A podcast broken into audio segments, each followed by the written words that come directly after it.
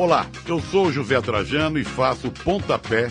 Sabia que aqui na Central 3 você não é um mero ouvinte? Nos ajudando a partir de 14 reais através do Apoia-se. Você se torna membro do Clube Central 3, onde concorre a prêmios exclusivos, além de participar de um grupo de discussão sobre o conteúdo dos nossos podcasts.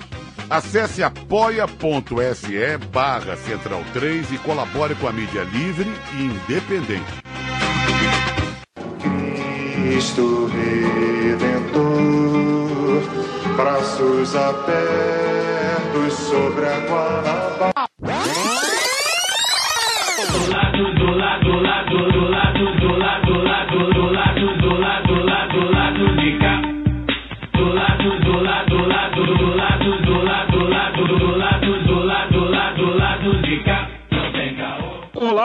Ouvintes da Central 3. Hoje é quinta-feira, dia 11 de março de 2021.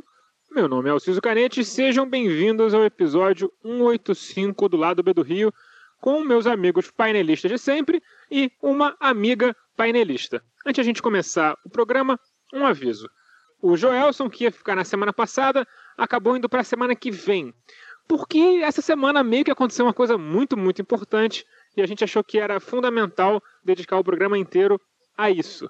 Eu acho que vocês irão concordar com a gente, porque tem muita coisa para desenrolar, tem muita coisa para debater e uma hora e meia é o suficiente. Meia horinha no final ia ficar difícil. A gente ia acabar falando atropelado e vocês iam criticar a gente porque não deu para entender nada. Iam criticar a gente corretamente, inclusive.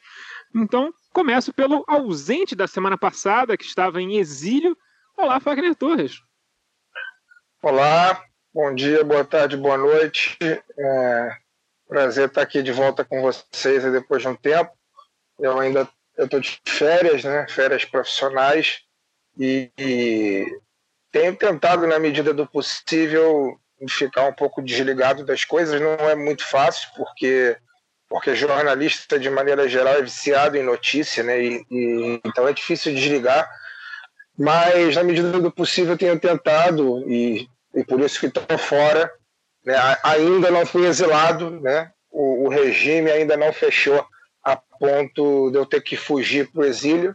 E mesmo assim, se fechar, eu não sei se vou ter grana suficiente para fugir. Talvez no máximo vou me emburacar numa cidade pequena e fazer umas plásticas e, e voltar 20 anos depois, como quem não quer nada, como o Zé Dirceu fez nos anos 70, né?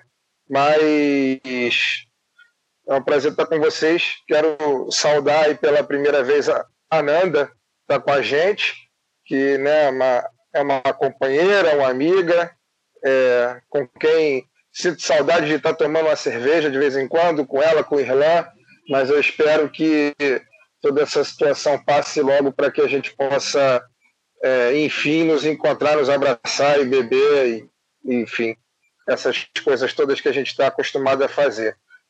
É, vamos lá, vou passar aí para vocês. A gente tem um assunto muito bacana para falar, né? E, eu estou com algumas coisas anotadas aqui, algumas coisas em mente, algumas coisas na ponta da língua. Então, vai lá, dá sequência às apresentações e daqui a pouco eu volto. Bom, seguindo com as apresentações, vamos para o nosso homem minimalista, Daniel Soares. Olá, Daniel Soares. Bom dia, boa tarde, boa noite. É, dar as boas-vindas a Ananda, né, que pela primeira vez participa do, do, do lado B regular, digamos assim, que vai ao ar às sextas-feiras uma semana movimentada e para variar com, com boas notícias né, para o nosso campo político, que tem sido muito raro ultimamente. Então dá aquela aquele soprozinho de, de esperança. Quando circulou o, meme essa semana, estamos a um dia com esperança em 2021. Nosso recorde é de um dia. Pois é. Caio Belandi, ele, ele não vai participar desse programa por um motivo muito simples. Ele está temporariamente suspenso do lado B do Rio, porque durante o discurso do Lula de ontem, ele falou: Cara, não aguento mais ouvir Lula falar. E aí o Fagner ficou muito puto com ele e é, ele gerou uma, um debate acalorado. Fizemos um, um julgamento rápido do Caio e ele está suspenso por uma semana.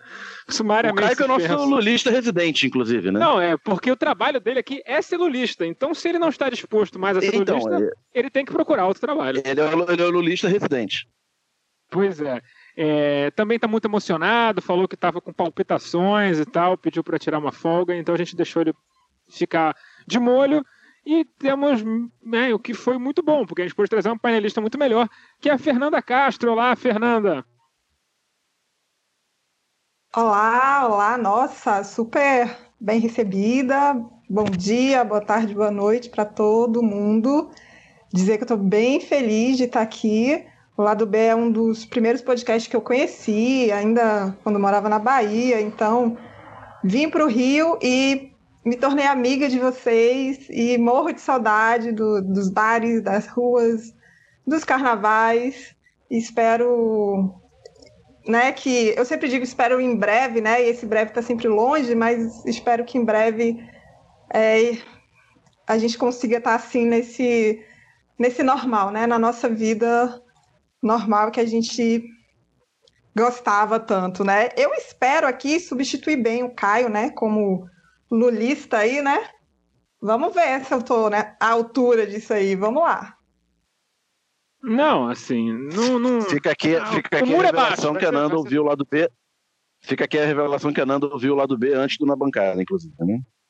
Importante revelação. Mas aí a gente Sim, entende. sim. A gente entende porque, né, o, o Irlã é muito chato. Ela já tem que aguentar ele em casa. Enfim. É, na semana passada, a conclusão do nosso programa, do nosso debate, né, que fizemos aqui também por uma, uma hora e pouco, foi que o Bolsonaro tinha vida fácil na política, porque no fundo ele não tinha oposição de verdade. E menina, como é que o Lula provou isso nessa semana, né? Ele sentou durante uma hora e meia, mais ou menos, no seu fez um discurso, depois teve uma perguntas e respostas, ele teve mais ou menos duas horas no total.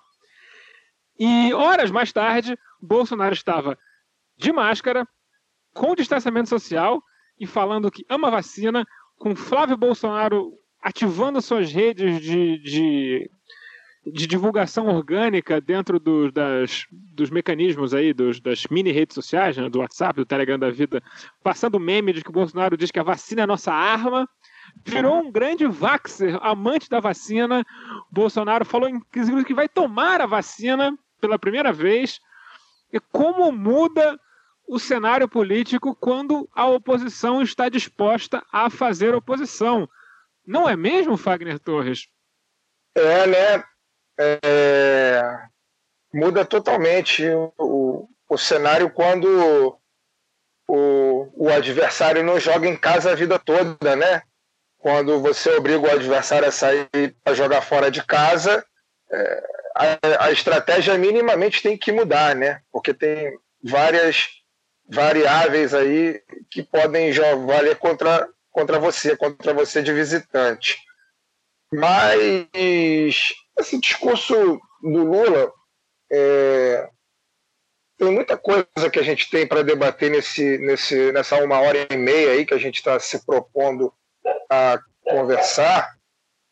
Mas eu queria me ater nesse, nessa minha primeira intervenção ao, ao, ao lado da questão anímica desse, desse discurso, né?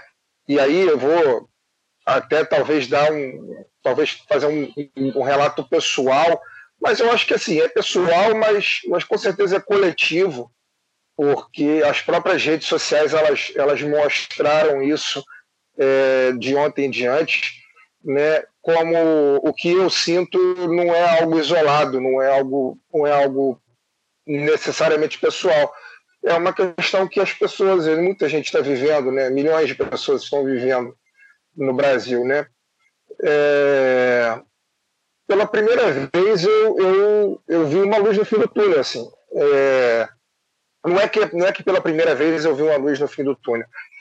Pela primeira vez eu passei a imaginar que que esse período de trevas né, que a gente está vivendo, ele pode acabar é, é, em 2022. Parece que agora tem jogo, né? Parece que tem É. jogo, que o jogo tá aí para ser jogado, né? É isso, é isso. Eu, pela primeira vez eu vislumbrei a possibilidade de que esse inferno acabe em 2022, assim, é, a partir de ontem. Né? Eu, eu tenho andado, eu estou de férias, como falei na abertura do programa, né? eu tenho andado bastante desanimado com, com essas questões. Eu, eu, eu tô, tenho tido até conversas aqui pessoalmente com minha companheira e tal, no sentido de que eu acho que assim eu, eu, eu preciso levar uma vida uma vida mais mais introspectiva, mais é, mais é, internalizada mesmo e, e, meio que não me deixar afetar por essas coisas que acontecem no, de uma maneira coletiva e tentar levar uma vida medíocre, medíocre no, no, no, sentido médio mesmo da, da, coisa, aquele negócio, ter um trabalho, é, cuidar da casa, é, cuidar dos gatos, se tiver filho, tem filho, e, e é isso, esquece o resto e, e foda-se o resto. Eu tenho passado por, um, por algumas semanas com esse com esse pensamento burguês mesmo, né? Esse pensamento pequeno burguês. Tipo assim, o que importa é minha casa, minha mulher, meu, meus filhos, meu, minhas plantas, meus gatos e foda-se o resto. É... O Brasil me levou para esse lugar mesquinho, né? Esse lugar medíocre do pensamento pequeno burguês. E ontem, pela primeira vez, eu o, o, o, Lula me tirou desse lugar. Assim, é, porque o Lula não é um político só, né? ele é um político, mas ele, na verdade, ele é um, ele é um grande sedutor. Né? Ele tem um, um poder de falar as coisas e de animar as pessoas que não é qualquer pessoa que tem. E ele, sendo o sujeito que ele é, uma pessoa já com seus 75 anos, né, se não me engano, e que saiu de Garanhuns lá em 1940 e poucos, é, num pau de arara com a mãe, uma porrada de irmão, né, que teve um pai alcoólatra e que chegou na cidade grande e se transformou né, no trabalhador e que, e que, foi, e que teve um dedo mutilado e que se tornou uma liderança sindical e que foi perseguido pela ditadura e que foi presidente, etc. Não é pouca coisa, né? É, é, um, é uma pessoa que, quando você olha, né? É, quem tem um olhar apurado, né? E eu me considero uma pessoa com um olhar bastante apurado para determinadas questões e as questões políticas elas estão aí entre elas quem tem um olhar apurado vê que não é qualquer pessoa, né? Não é qualquer pessoa que chega aos 76 anos perseguido como foi e com a história de vida que ele tem é, e que fala em esperança, né? É, fala em horizonte, que consegue comunicar com as pessoas, desde os dos milionários até os mais miseráveis, de uma maneira que todo mundo consiga entender o que ele está dizendo, né? É, eu acho que, no fundo, o papel do grande, do, do grande sedutor é esse, né? E, e, o Lula, como um grande sedutor que é, ele me tirou do, do, do local pequeno burguês ali, de querer encarar a vida que eu tenho pela frente, que eu, eu não sei se é curta, se é média ou se é longa, mas encarar, continuar encarando como eu sempre acreditei que deve ser encarada, né? Que a, a vida, se ela não for coletiva, não vale a pena viver, né? E e aí, é, o, que eu, o que eu queria. Eu fiquei pensando muito nisso, sabe? Assim, eu, andando, eu tenho andado bastante para baixo. Foi um discurso que me tirou desse lugar, do lugar de estar para baixo. Foi um discurso que me colocou, é, que me mostrou que existe saída, que, que, que há jogo, né? É, e que talvez eu não tenha escolha, né? É, porque se o cara foi preso duas vezes, foi preso agora pela segunda vez por uma quadrilha, né? pessoas que são realmente delinquentes, Deltano Dallagnol, Sérgio Moro, são delinquentes, né? São pessoas que ontem conversava à noite com um amigo e falava: se eu não quero nutrir esperanças, mas se o Brasil fosse sério, em breve essas pessoas seriam presas, né? Essas pessoas seriam presas porque elas são responsáveis pela destruição da da economia do Brasil, elas são responsáveis pela ascensão de Bolsonaro, elas são responsáveis pelas mortes que Bolsonaro trata com naturalidade na pandemia da Covid-19, Né? São essas figuras aí que são direta ou indiretamente responsáveis por toda a desgraça que o povo brasileiro vive hoje. Né? O, mais uma vez o Brasil, é, aquela história do, do, samba da mangueira, né? O Brasil estava colocando mais uma vez no, no, nos quadros, né, no porta-retrato, os, os heróis errados. Né? Sérgio Moro, Deltan Dallagnol são dois delinquentes eles e os comparsas dele lá da República de Curitiba lá que eu não quero repito não quero nutrir esperança mas eu, eu espero que em breve essas pessoas elas sabe passam passem férias na papuda é o mínimo depois que eles cumprirem tudo o que eles devem ao Brasil a gente até pode pode voltar a discutir abolicionismo penal mas enquanto essas pessoas não pagarem pelas vidas que eles destruíram eu não vou discutir esse assunto, não. Elas têm que ser presas, entendeu? E então eu acho que é isso. E aí, por mais que, por fim, né, por mais que as pessoas falem, ah, mas como é que pode o Fagner é comunista, ele se declara comunista, ele leu Lenin, ele leu Marx, ele leu todo mundo e tal, e, e ele se empolga com o Lula, com o capitalista, com o conciliador, com um cara que que da mesma maneira que ele fala para o pobre, ele fala para Faria Lima. É, assim, é, é, eu não tenho a menor dúvida que o meu horizonte, o meu horizonte é o socialismo, o meu horizonte é a evolução. Entendeu? Eu acho que os problemas da população brasileira, todos os problemas, elas só vão no nome da população brasileira, todos os problemas do mundo, eles só vão se resolver com uma revolução internacionalista, socialista. Eu não tenho a menor dúvida disso né? Mas o que a gente está vivendo é muito grave, né? O nosso povo está sofrendo muito, né? É, o nosso povo precisa do, do mínimo de carinho, né? É, o nosso povo precisa de picanha, né? O nosso povo precisa de cerveja. O nosso povo está cansado de trocar a picanha pelo ovo, né? É, o nosso povo está cansado de acordar chorando é, porque tem que pegar o BRT lotado no meio de uma pandemia e, e sem saber se volta para casa infectado ou não, né? É, se vai ter vaga no hospital ou não, se ficar doente. Né? Nosso povo está cansado é, de ter os filhos pedindo comida e muitas vezes não ter arroz com fubá, é, feijão com fubá para dar no almoço. Né? É, é óbvio vou repetir, é óbvio que o meu horizonte é, é a revolução internacionalista, né? socialista. O mundo só tem salvação fora do capitalismo, o mundo de uma maneira geral. Né? Mas é, é, é um processo que precisa ser construído com o tempo. Né? ele não vai se dar, infelizmente, ele não vai não, se dar. E, e, achar que tem mais chance de revolução com o Bolsonaro no poder que com o Lula no poder é uma estupidez. Essa história do quanto pior, melhor não é real. É só só fala isso quem não tá passando fome, né, bicho? É... Eu, eu, prefiro ficar puto com o capitalismo sabendo que as pessoas no meu país não estão passando fome. Eu prefiro ficar pois puto é. com o Lula botar um Meirelles lá de, de coisa do que ter esse, esse bandido do, do Paulo Guedes fazendo insider trading na torta direito e fazendo milhares de negociatas com seus amigos do mercado, porra.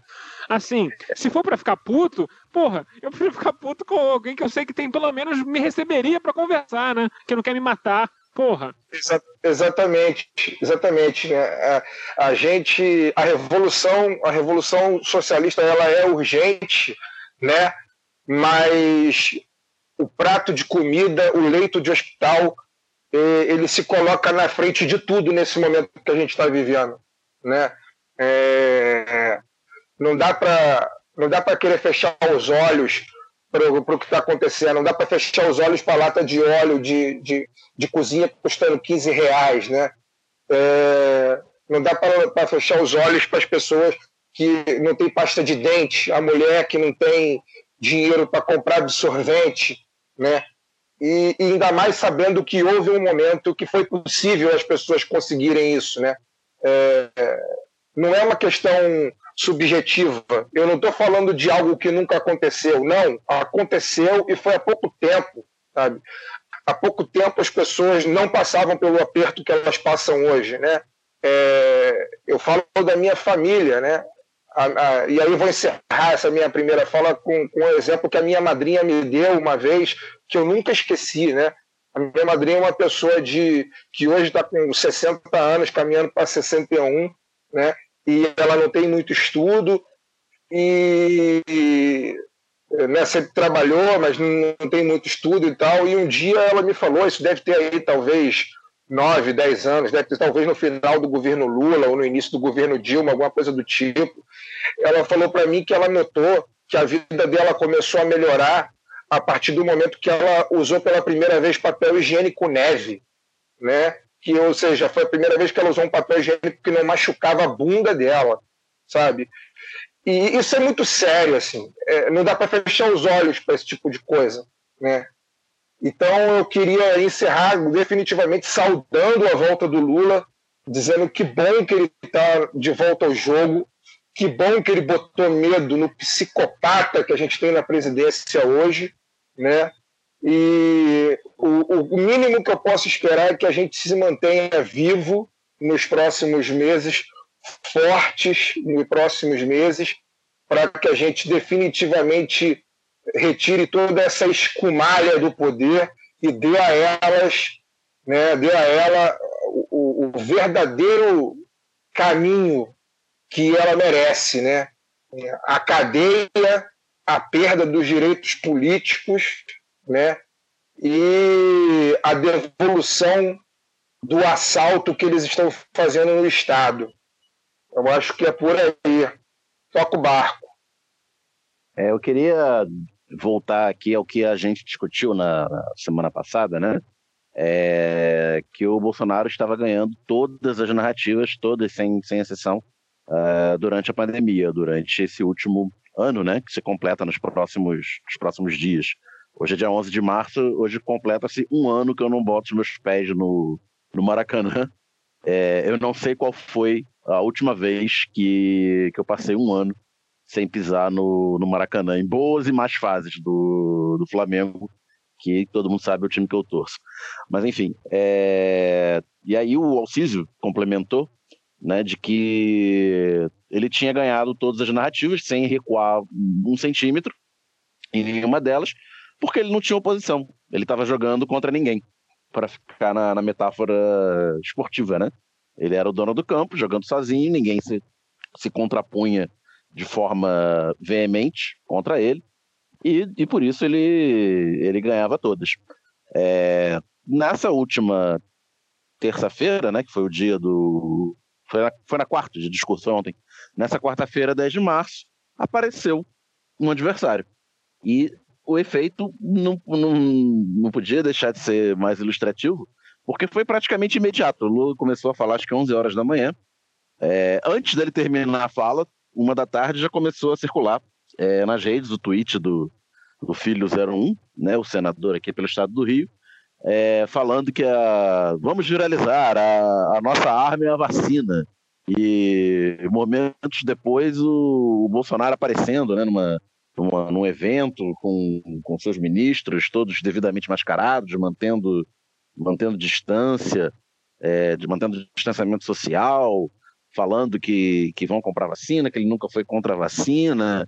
É uma mudança, guinada de 180 graus em poucas horas, que não tem outra motivação a não ser o, o discurso do Lula.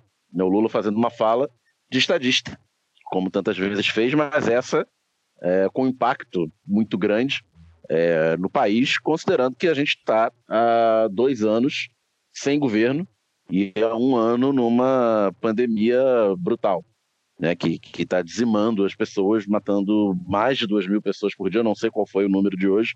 Ontem, é, quarta-feira, mais de 2.200 pessoas. Acho que foi a primeira vez que o, o número oficial passou de 2 mil e vinha beirando 2 mil há, hoje, vários dias. Hoje foi mais de 2.200 também, Daniel. Não lembro exatamente, mas também. passou de 2.200. Ficou Parece na mesma ordem de grandeza. Foi 2.233. É, ontem foi 2.200 e pouco, então manteve a, a ordem de, de grandeza, né? E com tendência de piora. É, então, nesse momento que o, o Lula surge, né? Como, como adversário, já dá uma guinada de 180 graus e faz pela primeira vez em um ano o vagabundo do Planalto, é, recuar. Recuar, é, se desdizer, é, dizer que, que, que faz o contrário do que ele sempre fez, e mais do que qualquer coisa, é, mais do que as promessas dele de vacina, mais do que usar máscara e tal, é, a coisa mais importante dessa semana foi ele perder, pela primeira vez desde que foi eleito, é, perder o controle da narrativa.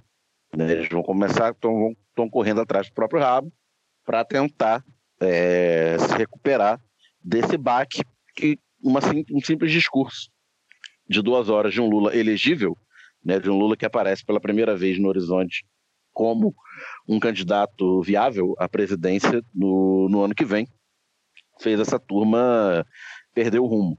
É, a gente se perguntava também, não, não, no programa passado, mas é uma coisa que, que, que perpassou né, pela, pelos nossos programas, pelos nossos papos é, privados, é que o Lula estava muito quieto desde que deixou a cadeia. Né? Ele deixou a cadeia em novembro de 2019, fez aquele discurso na porta da, da Polícia Federal em, em, Curitiba e depois submergiu.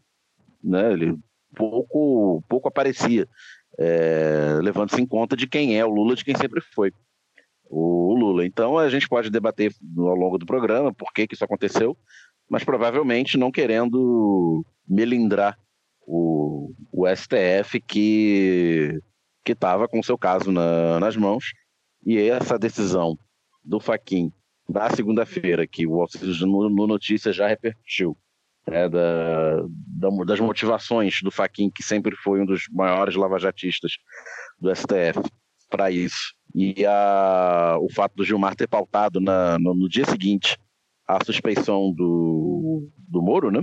É, deixou o Lula com as asinhas de fora, digamos assim, livre para assumir o papel que ele sempre exerceu na política nacional. Bem, eu vou falar um pouco aqui na linha do, do Fagner, porque no discurso de Lula, né, uma das primeiras coisas que ele fez foi ter empatia pelas pessoas, pelos mortos, pelos, pelos que estão doentes, pelas famílias dessas pessoas, né? Coisas que a gente não vê há um ano, né? Com, com esse, adorei aí esse vagabundo do Planalto, vou usar, tá? Me permite, Daniel, com esse vagabundo do Planalto, né? Muito pelo contrário, que a gente ouvia cotidianamente era uma total é, falta de empatia, um desdém, é, sabe? Eu não tô nem aí para a vida dessas pessoas. É, morreu, morreu, e daí? Não sou coveiro, né? E a gente tendo que conviver com a morte cada vez mais perto, a dor cada vez, né? Todos os dias, todos os dias. E eu vi um, né, de, de, de uma pessoa que foi um presidente e que está sendo provado que injustamente foi preso por uma quadrilha. É, palavras que isso que Fagner falou, né, nos dão esperanças, assim. O brasileiro, no geral, ele não tem esperança, né? A gente sabe, nós somos um país pobre e as pessoas não conseguem ter, né, muita esperança na vida, porque a pessoa precisa pensar no que ela vai comer no outro dia. Nesse momento de pandemia, isso é mais é, cruel, tem sido mais cruel inclusive, né? As pessoas estão sem dinheiro, sem trabalho, sem nada, passando fome. Então, é, também me tocou muito essa fala de, de, Lula nesse sentido, de dizer, de acolher, no momento em que estamos aí à deriva, né?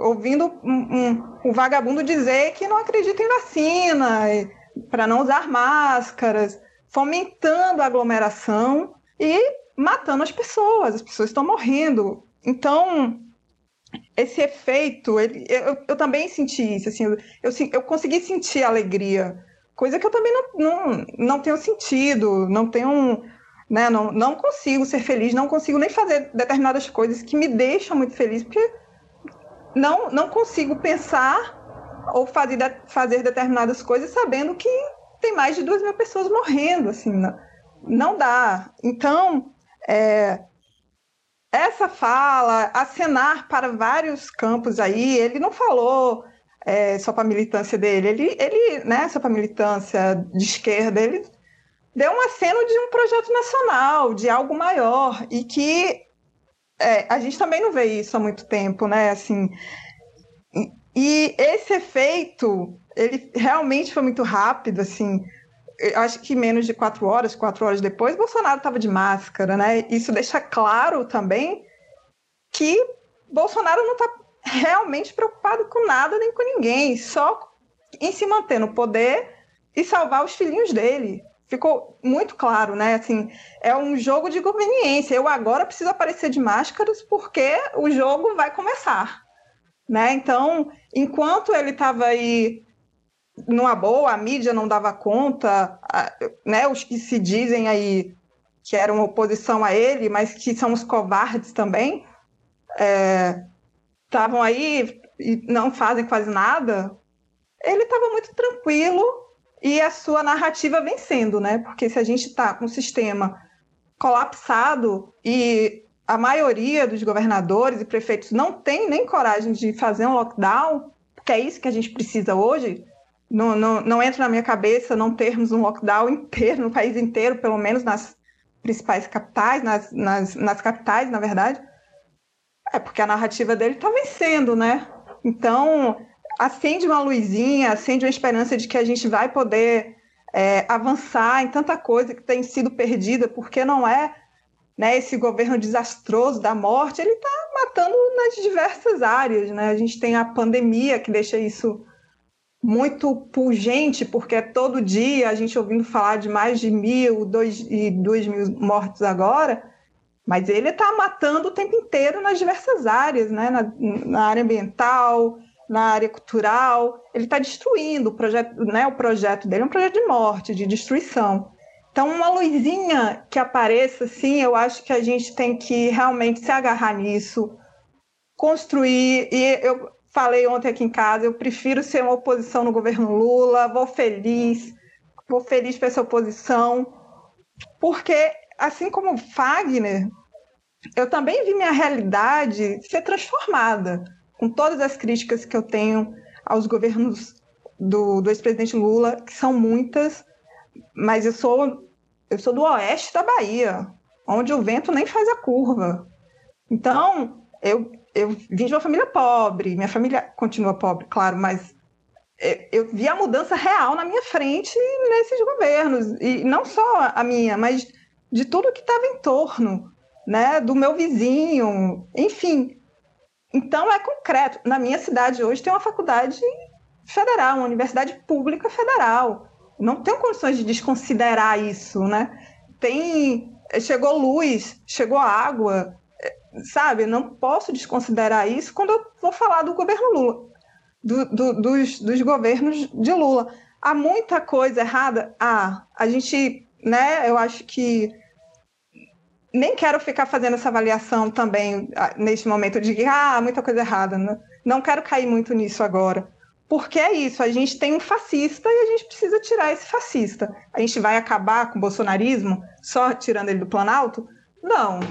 Mas é um grande avanço e eu sei que só começando a brotar na gente esperança, a gente vai mais forte para a luta, a gente vai mais confiante para transformar dar esse ânimo, essa injeção. Então, é, eu, eu fiquei feliz, eu estou feliz, estou animada, fiquei em êxtase aqui em casa, na verdade. Me desconcentrou toda, mas é, é isso, assim. E uma coisa que eu percebi também, mas um amigo falou comigo e eu, depois que ele falou, eu passei a reparar, é que a repercussão de setores da esquerda, de grandes nomes da esquerda e tal, é assim, você quase não via assim, né, grandes nomes falando do, do discurso assim, porque todo mundo falou, foi uma, foi uma loucura, né? Assim, de repente você via todo mundo falando desse discurso assim, Maia falou uma coisa lá, mas eu acho que chocou todo mundo na real, assim, ficou todo mundo meio é, perplexo com a força que foi esse discurso, né? Porque logo depois a gente viu lá real o impacto que foi com Bolsonaro e a família dele. Então, é, teve isso, assim, eu acho que foi um impacto geral na política brasileira, em vários setores aí, e assim como o Fagner, eu também me sinto mais esperançosa, e, e é isso que eu também quero muito passar para as pessoas, que a gente tem que é, ter esse caminho aí para trilhar, para a gente poder conseguir avançar e derrubar esse vagabundo aí do Planalto. É, Fernanda, sem dúvida, a... eu concordo plenamente com você que a repercussão foi sísmica e é por isso que a gente vai deixar isso que é o melhor para o final. A gente, tá, gente tá tipo comendo uma casquinha, a gente tá deixando aquele finalzinho da casquinha com aquele sorvetinho do dentro para o final, para manter a audiência lá em cima até o final, fazer o ouvinte ficar ouvindo, ou pelo menos, sei lá, ter que abrir o celular e passar metade do episódio. Daniel, antes da gente passar para a história do Gilmar Mendes lá, explicar um pouco melhor o que aconteceu no STF, eu queria te fazer uma pergunta. É, qual é a diferença fundamental de uma política econômica como a do Meirelles para o que o Paulo Guedes faz? Assim, em linhas gerais, para o ouvinte poder entender, porque eu, eu, acho que eu citei isso, mas talvez as pessoas não tenham a no, exata noção das diferenças. É, bem, primeiro comentar a questão do, do, vagabundo é que eu ontem me diverti. É, eu sempre falo aqui que eu tenho meus grupos de controle, né? É, pessoas, grupos que eu mantenho que tem pessoas bolsonaristas e tal. E essa semana foi é, comecei a, a, me divertir, né? E quando fiquei mandando a foto do, do Bolsonaro com, com máscara, falando de vacina e tal, com a legenda Lula já botou o vagabundo para trabalhar só com um discurso. E é bastante divertido fazer isso. Eu recomendo para quem ainda tem contato com, com bolsonaristas. Sobre a pergunta do, do Císio, né? A diferença entre a política do Meirelles com a política do Guedes. Primeiro, qual o Meirelles que a gente está falando? Né? A gente está falando do Meirelles, presidente do Banco Central, durante os oito anos do governo Lula, de 2003 até 2011, ou do Meirelles, é, ministro da Fazenda do Temer, né? durante todo o governo Temer, é, desde que ele assume interinamente em maio de 2016 até o final, até o início de 2018, quando ele sai para ser candidato a presidente da República e ter menos de 1% dos votos, com atrás do Cabo da Ciolo. É, quando ele era, quando ele foi presidente do, do Banco Central, foi uma jogada do, do Lula naquela escalada carta dos brasileiros, né? É, do tipo, temos que ganhar, essa é a nossa última chance de ser eleito presidente, depois de três derrotas, 89, 94, 98, e, e ele ganha com, esse, com aquele discurso Lulinha Paz e Amor, com acenos ao, ao mercado, com promessa de manutenção de responsabilidade fiscal e, e metas de inflação, todo o arcabouço do, do governo Fernando Henrique pós-real, todo não, né, mas um, um certo esqueleto que, que ele promete para, é, digamos assim, acalmar o, o mercado financeiro e os, os, os, os, principais agentes econômicos brasileiros. Então, o, o Henrique Meirelles, ex-presidente mundial do, do Bank Boston e, e então recém-eleito deputado federal por Goiás pelo PSDB, foi uma escolha de impacto nesse, nesse sentido, né, de acenar para quem ele já vinha, o Lula e o PT já vinham acenando desde a campanha, de ó, a gente não vai mexer nesse, nesse essencial aqui, é, responsabilidade fiscal, juros altos para pagar o, o, prêmio de risco né, do, dos títulos brasileiros. E não vamos mexer na dívida, na, na, na dívida pública, não vamos dar cavalo de pau, é, enfim, sinalizar uma não ruptura digamos assim. E o Meirelles foi, é, durante todo esse tempo, essa, essa âncora de segurança, digamos assim, para, para mercado financeiro e elite financista em geral. A questão é que o Meirelles não era o centro do governo.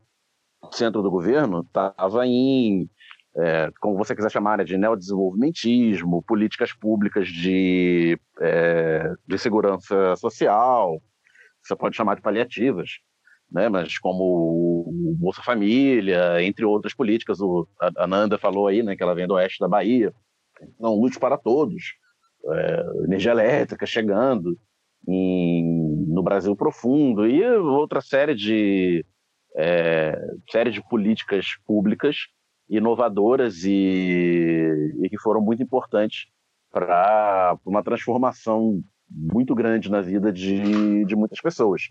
E o, isso era, entre aspas, garantido, né? não era garantido por causa disso, mas você mantinha uma, uma paz, entre aspas, com, com essa turma, embora os ataques né, como fossem crescentes ao longo do governo Lula, principalmente ao longo do governo Dilma, a partir dessa, dessa política, dessa presença simbólica, simbólica não, né, essa, essa presença do é, Meirelles e também do, então, do Antônio Palocci, na, embora afiliado ao PT, mas da direita do PT, digamos assim, no Ministério da Fazenda, garantindo essas políticas, entre aspas, responsáveis para garantir um mínimo de paz política é, com os, os, principais setores empresariais e financistas. O Meirelles, sob o, o, Temer, já é diferente, porque o Temer não tinha nenhum compromisso é, de base social, muito pelo contrário, ele já foi um, um governo que entra para o desmonte do, desse Estado brasileiro mais ativo e um Estado brasileiro, desmonte do Estado brasileiro que se preocupa com políticas públicas voltadas para a população mais desfavorecida. E ao, mesmo tempo ele era uma, um, símbolo né, de que de alguém que já esteve no, no governo Lula, então, mas era um, um cara responsável, uh, que fazia políticas adequadas uh, e etc. É, mas já é um governo de, de desmonte. Ele faz o, esse tipo de discurso, ao mesmo tempo que é, promovia um déficit público imenso, muito, um déficit primário muito maior do que se tinha se visto ao longo dos próprios governos petistas, à exceção do, do último ano. Embora os, os, déficits públicos ao longo do governo Temer tenham sido maiores do que no, no único ano completo do governo Dilma que teve déficit, que foi é, 2015. Ainda assim, podemos ver diferença entre o Meirelles do Temer com o Paulo Guedes, porque o, embora o Meirelles seja um cara de mercado financeiro de origem, né, ele teve oito anos no Banco Central, depois foi ministro da Fazenda. Então, mesmo quando ele estava lá para o desmonte, ele tinha, como, como direi, certos, certos limites. Ele tinha alguma elegância. É, certos limites, pelo menos do ponto de vista discursivo, né? Enquanto que o Paulo Guedes é um cara que nunca teve na sua carreira, antes de 2019, um único minuto trabalhando no, no setor público, ou para o setor público. Ele sempre foi um financista, um financista de má fama, inclusive no, no mercado, conhecido por, por tacadas, né? É o cara das tacadas, do, do, das negociatas, do vamos se dar bem. Tacada que... é o que o financista chama, que na verdade o popular chama de trambiqueiro? Exatamente, só que o trambiqueiro ganha 500 reais, o, o a tacada é de 500 milhões. É, a diferença do trambiqueiro para a tacada do financista é a ordem de grandeza. E o Paulo Guedes é, entra com esse discurso, um discurso ultraliberal que soa como música para amplos setores da, da grande imprensa e Aí a gente vai precisar de um outro programa inteiro para discutir isso. Soa como música também aos ouvidos de uma classe média baixa, também chamada de classe C, né, que emergiu paradoxalmente ao longo dos governos petistas e foi cooptada por esse discurso de, de meme né, do MBL, meritocrático, é, vendendo né, as maravilhas de um capitalismo utópico.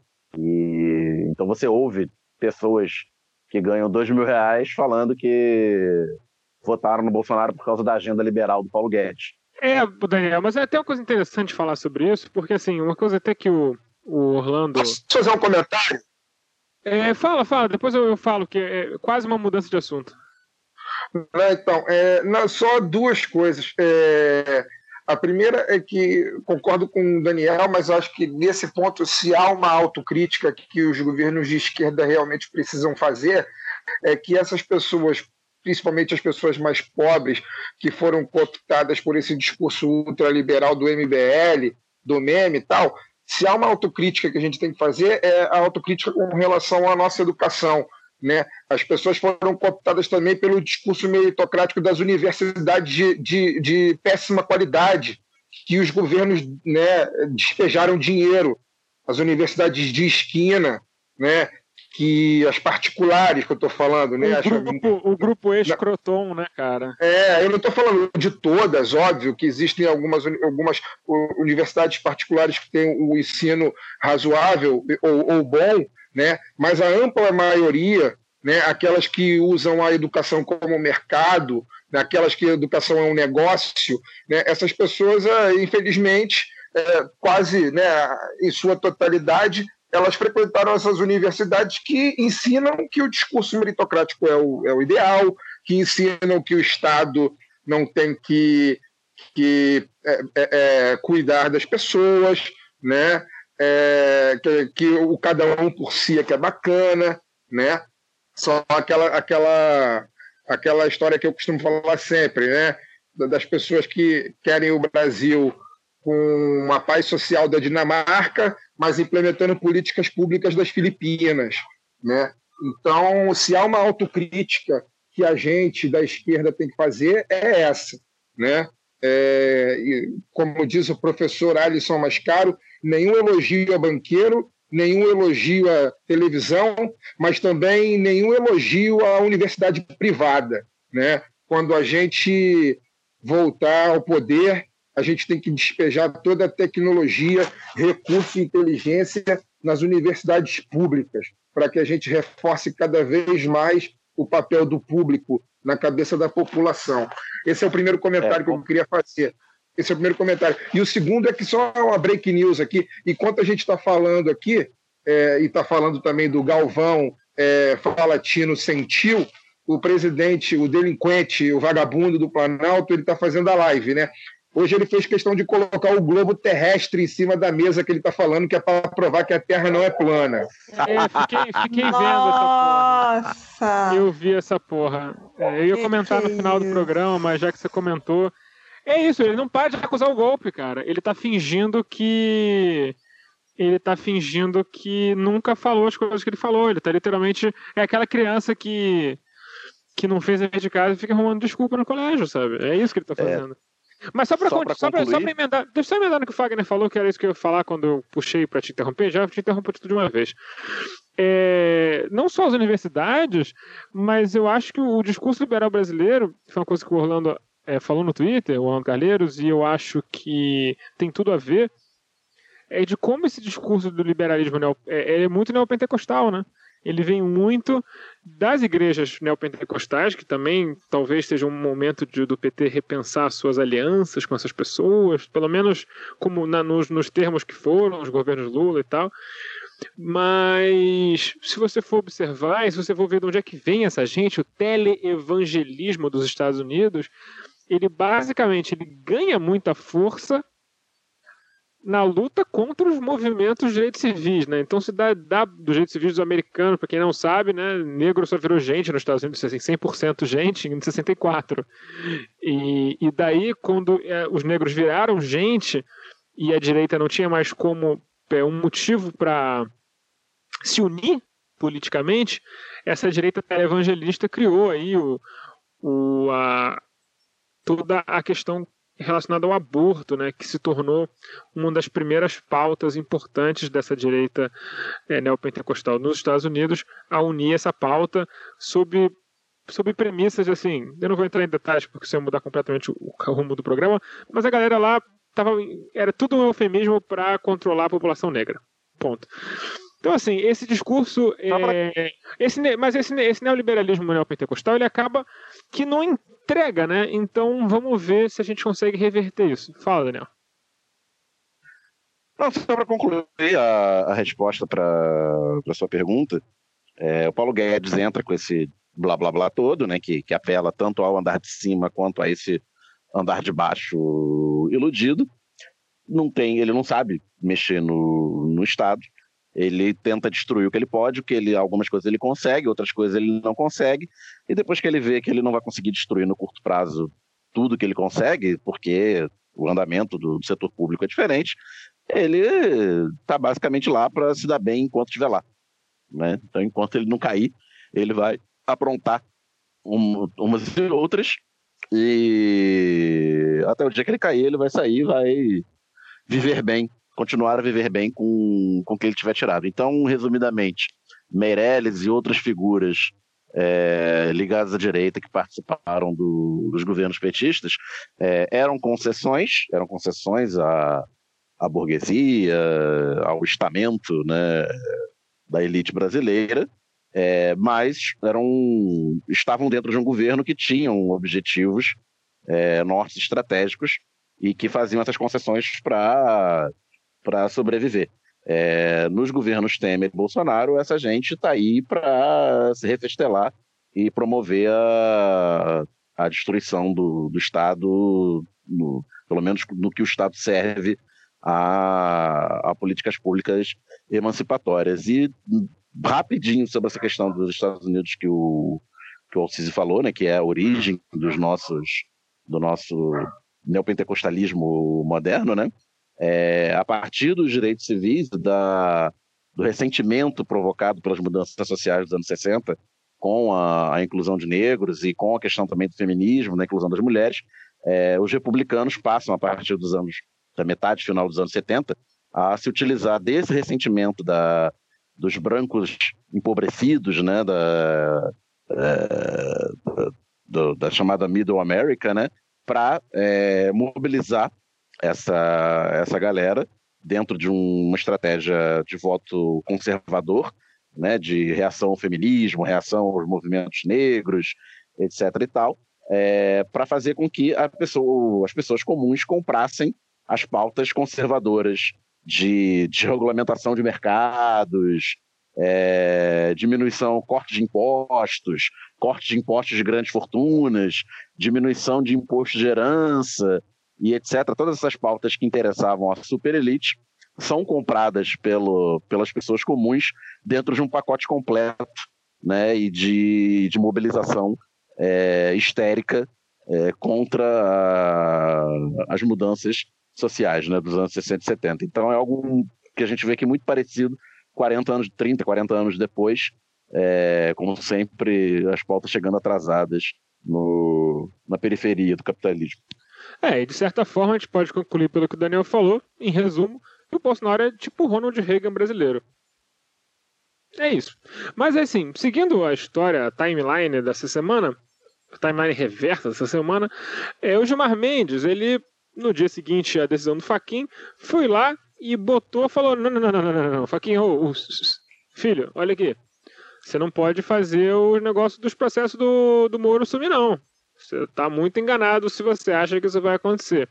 Porque acontece, o Faquinha ele, ele é um, não é um grande penalista, mas assim, tá no Código de Processo Penal, lá no artigo 96, o artigo 96 do Código de Processo Penal, você pode abrir aí na sua na, no seu computador, se você não tiver um código em casa, está escrito aí. Artigo 96. A arguição de suspeição precederá a qualquer outra, salvo quando fundada em motivo superveniente. A, a suspensão do Moro é uma coisa que é arguída pela defesa do Lula desde a primeira hora. Que ele não, que ele era suspeito para julgar o caso porque ele não era imparcial e tudo mais. É, então, assim, como essa defesa é uma defesa desde lá do começo, isso tinha que ter sido julgado antes da questão da competência, que foi o que livrou o Lula, nesse momento, tornou ele elegível. Então, o Gilmar botou para dentro e o Gilmar botou para dentro, né? No julgamento da turma, ele sambou na cara da sociedade, ele destilou todo o ódio que ele tem pelo Sérgio Moro e ele está acumulando há muitos anos. E ele está, infelizmente, o, julgamento não foi até o final, porque o, o pet do Bolsonaro lá, o Cássio, pediu vistas porque ele falou que não, não, tinha conhecimento sobre esse processo, porque essa história do Moro ser suspeito nos casos da Lava Jato, de fato, uma coisa que foi pouco debatida no Brasil nos últimos anos, é, é, muito improvável que ele de fato tenha tido contato com essa matéria, né? Porque é um, de fato uma matéria muito arcana e obscura. Então ele está se escondendo atrás das vistas. E em grande parte, eu acho que isso é claramente uma tática do próximo bolsonarismo para pensar no que fazer.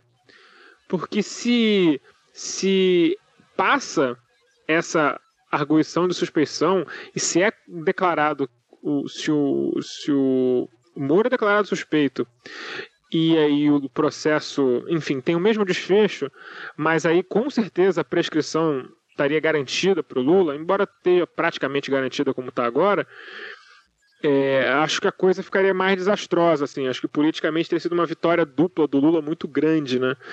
Então segurou o processo, a gente não sabe para onde isso vai, mas o Gilmar Mendes, sem dúvida, é um, é um grande personagem da história da Lava Jato, né?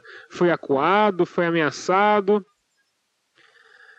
É, já foi muito odiado pela gente, inclusive, porque antes do isso tudo acontecer, ele a, agia como é, um braço direito da, da, articulação política do PSDB em Brasília, acho que isso é inegável, mas desde então, Gilmar, que na minha opinião é meio que o Darth Vader né, da política, ele, tem, ele tinha todo o poder para ser o, o, libertador, mas na verdade se tornou. Agora tem, inclusive, como o Darth Vader lá no, no Star Wars original tem seu arco de redenção, né? Agora tá tendo arco de redenção. É, o, o, Gilmar, ele é questão de usar os poderes dele para o bem, né? Ele tem muito poder.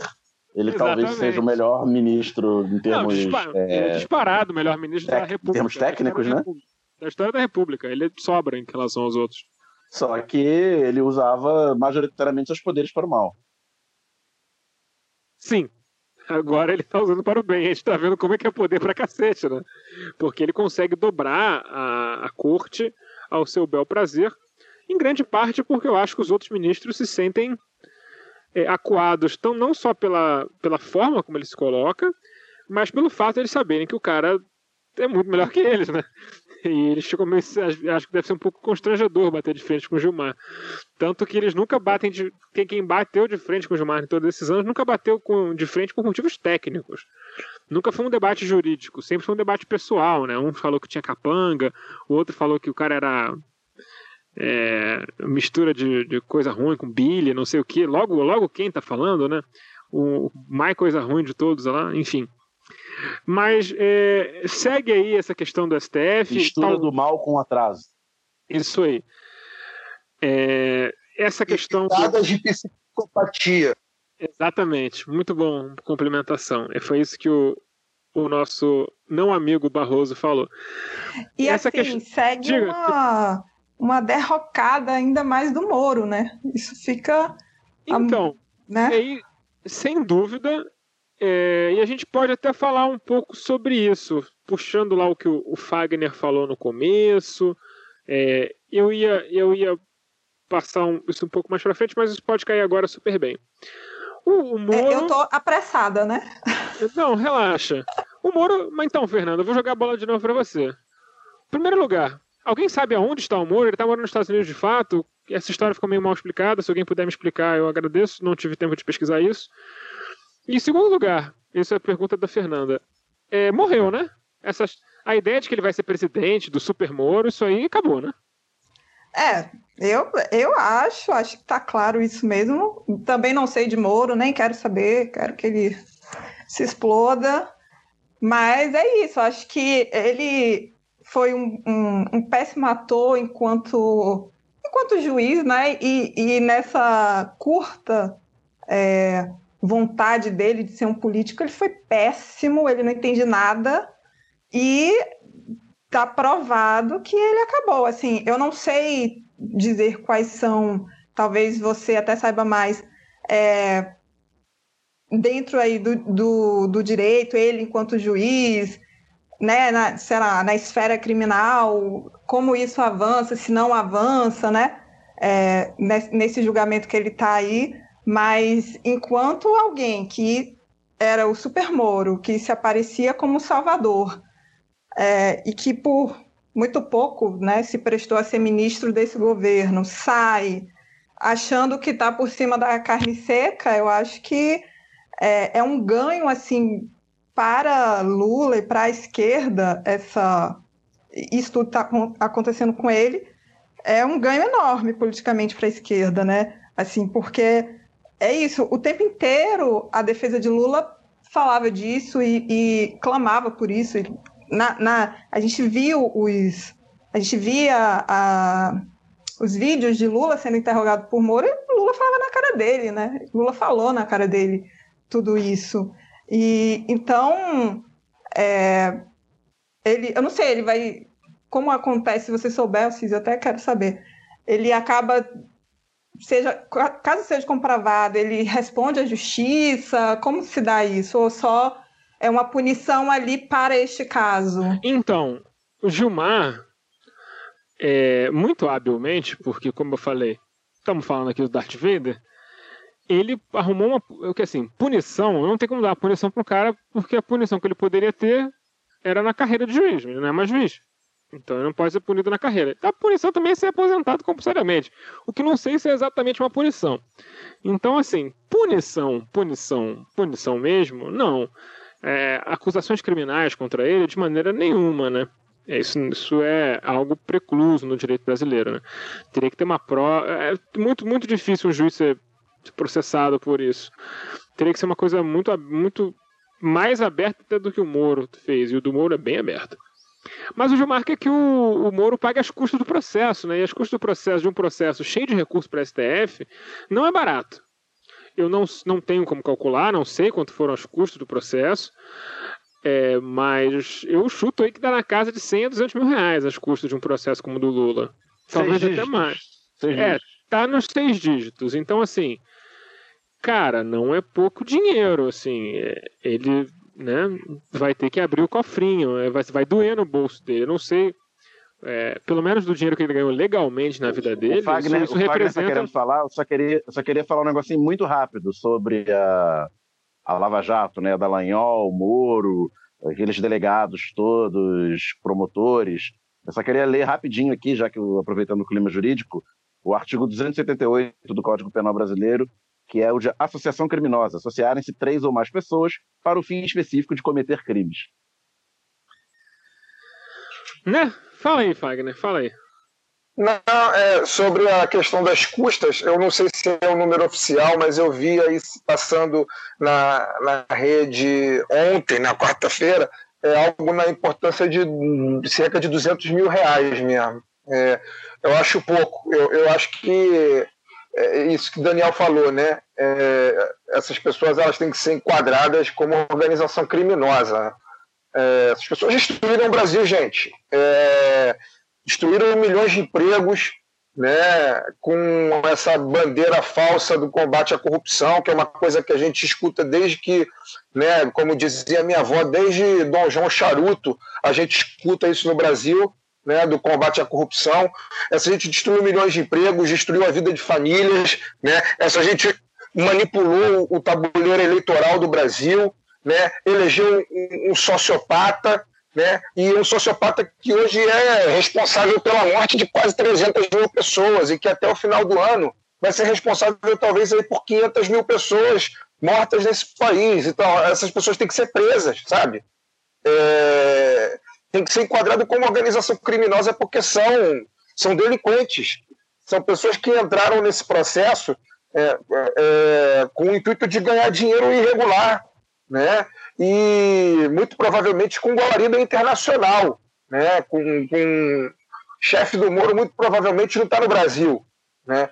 Não é, é tem, tem, tem, tem, provas, tem, tem provas de que eles tinham um relacionamento, no mínimo, suspeito com a procuradoria na Suíça, o cara estava querendo se oferecer para virar executivo da Petrobras para fazer um acordo. Então, assim, é. tem, negocia tem negociatas financeiras muito escandalosas. O TCU, Tribunal de Contas da União, está investigando o Moro porque ele colocou as empresas do grupo Odebrecht na administração do escritório de advocacia chamado Alvarez e Marçal e logo depois se tornou sócio desse, desse escritório, né? Ele virou sócio depois que ele foi demitido. Então, assim, tem muitas evidências de muita, de muita maracutaia, muita maracutaia. Pois é, e, e, e, essa figura, né, Sérgio Moro, Deltan Dallagnol, elas só, só se tornaram se tornaram os heróis aí, os, os, santos dos pés de barro do Brasil, porque tiveram a guarida da imprensa brasileira, e essa é a grande verdade, assim, né? É, o, o Moro não foi transformado em, em herói para a classe média é, à toa, né, da classe média para a classe pobre. A classe pobre é aquela, aquela pessoa mais pobre, humilde, que não tem nem tempo de acompanhar o noticiário político, ela não acha que o Lula é, é ladrão, é, é porque ela, ela, acha que o Lula é ladrão, é, que pode, na, na pior das hipóteses, rouba, mas faz, né? Porque isso foi martelado durante anos e anos na televisão, na, nas capas dos grandes jornais. Essas pessoas, essas organizações é que fabricaram o Sérgio Moro, né? fabricaram o Deltan Dallagnol e fabricaram a ideia de que Lula Na melhor das hipóteses, rouba, mas faz. Na pior, ele é um completo psicopata que liderou a maior organização criminosa de assalto aos cofres públicos do Brasil, né? na casa de 40 trilhões de reais.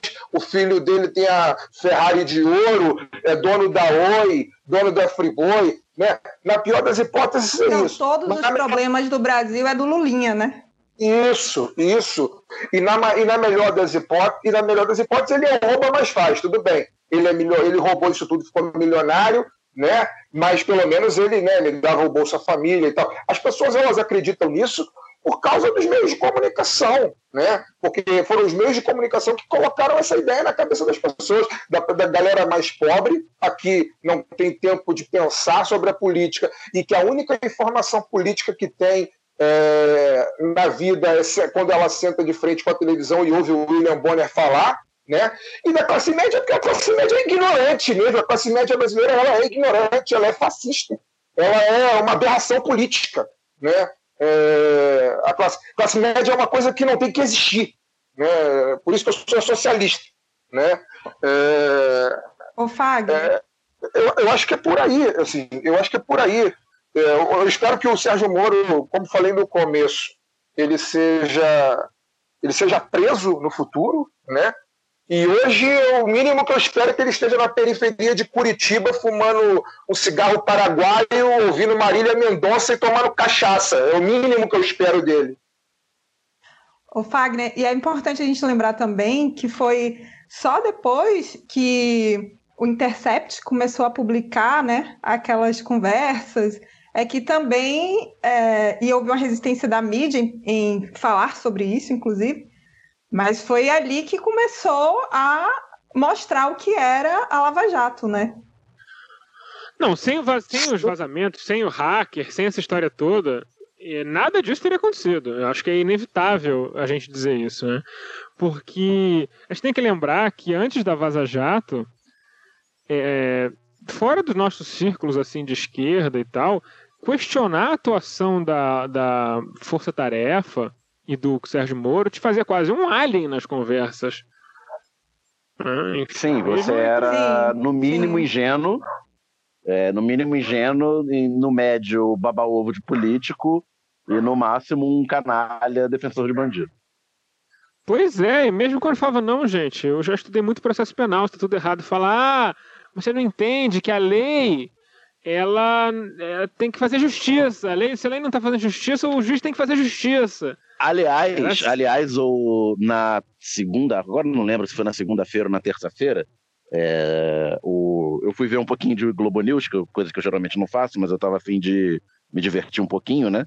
É, e o, o Sardenberg, Carlos Alberto Sardenberg, que, é, que tá lá para comentar a economia a princípio, é, falando, quase chorando, você via que ele tava quase chorando falando, e tipo, mimimi máximo, assim, tipo, ah, porque essa, essa justiça brasileira que chamam de garantista, que falam que tem que garantir o direito do- dos acusados, ela não pega ninguém, não pega os grandes ladrões, não pega os pequenos. Esse discursinho moralista, babaca, classe média de tiozão no chá de bebê, sabe? Que o Alciso está falando. O cara do- na Globo News, no principal jornal o da, cara é da Globo News, para fazer isso. que deve ganhar uns bons cinco dígitos só para falar do duas horas diárias, nem isso, é, falando esse, esse discurso do, do tiozão segurando um prato de mini coxinha e uma- um copo de Coca-Cola num chá de bebê qualquer. Né? E se me permite, vamos mudar um pouco rapidamente aqui antes da gente passar para o assunto final, que eu quero fazer um exercício de futurologia. Mas se me permite, dar nome aos bois aí: é Carlos Alberto Salderberg, é Malu Gaspar, é Vera Magalhães, é Oyama. Cruz, Gerson Camarote, toda essa galera aí, essa galera aí que é, em algum momento posa de isentona e tal, essa galera aí é que formou Sérgio Moro, entendeu? Que formou Sérgio Moro como herói, que formou Doutor Dallagnol como herói, entendeu? Essa galera aí são corresponsáveis pela desgraça do Brasil, tá? que se posa hoje como isentona, como jornalista é, é, é, é, responsável, que ouve os dois lados, uma pinóia, entendeu? Quem, tem, quem acredita nisso, infelizmente, é, está com os olhos vendados, está com os olhos vendados. Hoje mesmo, hoje mesmo a gente viu uma, dessas, uma das representantes desse grupo aí que eu acabei de citar o, o nome, que eu não quero citar de novo, estava no Twitter aí falando que, entre aspas, estava é, criticando o Lula, dizendo que ele só, é, só elogia a imprensa quando a imprensa bate nos inimigos dele, né? É, e aí eu até comentei, perguntei quando, quando a imprensa recebe a fama de juiz, qual é o nome que se dá, né? E aí, obviamente, eu não tive resposta. Mas essa turma aí, essa galera aí que supostamente posa de isentona, mas que tem lado, né? E que nesse caso específico tem lado da, teve o lado da destruição do Brasil. E hoje posam aí como supostos arrependidos, né? como oposição ao Bolsonaro, todos eles tiveram a mão aí nessa, nesse é, processo. Na verdade, eles fazem de conta que eles não tiveram lá, né? Eles nem, nem, é, nem fingem, assim, não, eu nem falei isso, sabe? Exatamente. Eles dão aquele discurso, eles são aquele cara que chega com a cueca no batom, batom na cueca em casa e fala. A mulher pergunta onde é que você estava? Ele fala, tava trabalhando. Não, mas você, onde é que você conseguiu isso aqui? Não, tava trabalhando. Não, isso aí não, não sei o que é isso. Não tem nada a ver com isso. É, é, esses jornalistas estão agindo dessa forma, né? Inclusive, é muito legal né, ver essa pessoa. Essa, são as mesmas pessoas que constantemente cobram autocrítica do PT e, assim, como, como uma, um cidadão organizado num partido muito à esquerda do PT e com uma política muito esquerda do PT, eu acho que tem muitas autocríticas muito importantes para o PT fazer. Infelizmente, ele não parece estar disposto a fazer sobre Belo Monte, sobre o sistema carcerário brasileiro, sobre a Lei 13343, né, sobre a lei de drogas, que aumentou muito o encarceramento no Brasil, sobre uma série de outras coisas que a gente falou aqui, que o, Lula, que o Fagner falou, sobre a questão do consumo desassociado da ideologia. Tem uma série de críticas que eu tenho a fazer sobre o governo Lula. Mas essas pessoas não podem cobrar autocrítica do PT, porque elas não fazem autocrítica sobre o trabalho delas. Se você colocar um. Não, e nem, então, eles nem escutam o que alguém tem a falar. Não, eles se acham muito melhores do que os mortais. É só você ver. Vou dar um nome, vou dar um exemplo ótimo do que a Fernanda falou. Pedro Dória. Pedro Dória trabalha na Globo, eu acho, no jornal Globo. Não sei o que ele faz, acho que ele é o diretor do jornal Globo. Ele fala merda no Twitter o dia inteiro, mas assim, é completo de. Ele não faz ideia do que ele está falando foi lá falar mal do Prestes, falou que o Prestes era um, um escravo do Partido Comunista da União Soviética, que falar da mãozinha pro Vargas, é, depois do Vargas ter matado a própria esposa, mostrando que ele era um homem sem, sem um pouco envergadura moral, um escravo do partido. E aí o Carapanã foi lá mostrar que ele estava completamente errado, que a foto não tinha nada a ver com o que ele estava falando, e ele termina com a justificativa dizendo: A minha tia conhecia o Prestes, eu sei o que eu estou falando. É desse nível que esses caras são. Os caras não, eles se acham é, muito melhores. Eles se acham caralho, Esses caras, essa gente. Esse, não, só rapidinho. Esse pessoal, eles passaram dois anos de Bolsonaro é, com a firme ideia de que depois do Bolsonaro viria a redenção da dita direita moderada, né? Porque o PT estava nas cordas, né? O Lula preso, o Bolsonaro aí fazendo merda, então a saída seria um, um Dória, um Mandetta, um Moro que chegou a ser enquadrado nesse campo, né? embora a gente saiba que ele joga o jogo do, do fascismo mais que qualquer coisa. E essa, essa, esse, essa, ressuscitar, essa ressuscitamento do Lula, digamos assim, né, joga, faz é, com que o, o cenário hoje seja um, inclusive um segundo turno já a partir do primeiro, né? Entre o Bolsonaro e o Lula. E essa galera ficou no mato sem cachorro de novo porque eleitoralmente eles são do tamanho que o Alckmin teve em 2018. Eles são 4 a 5% né, do, do eleitorado. Então, eles estão. Já vão começar a, a construir o discurso para daqui a um ano e meio da escolha muito difícil. Já, já, vai, já começou ontem. Exatamente. E, aí, e tem uma coisa muito. Aí, só para. Fala, fala, fala. Não, é, é porque, não, porque senão vai misturar.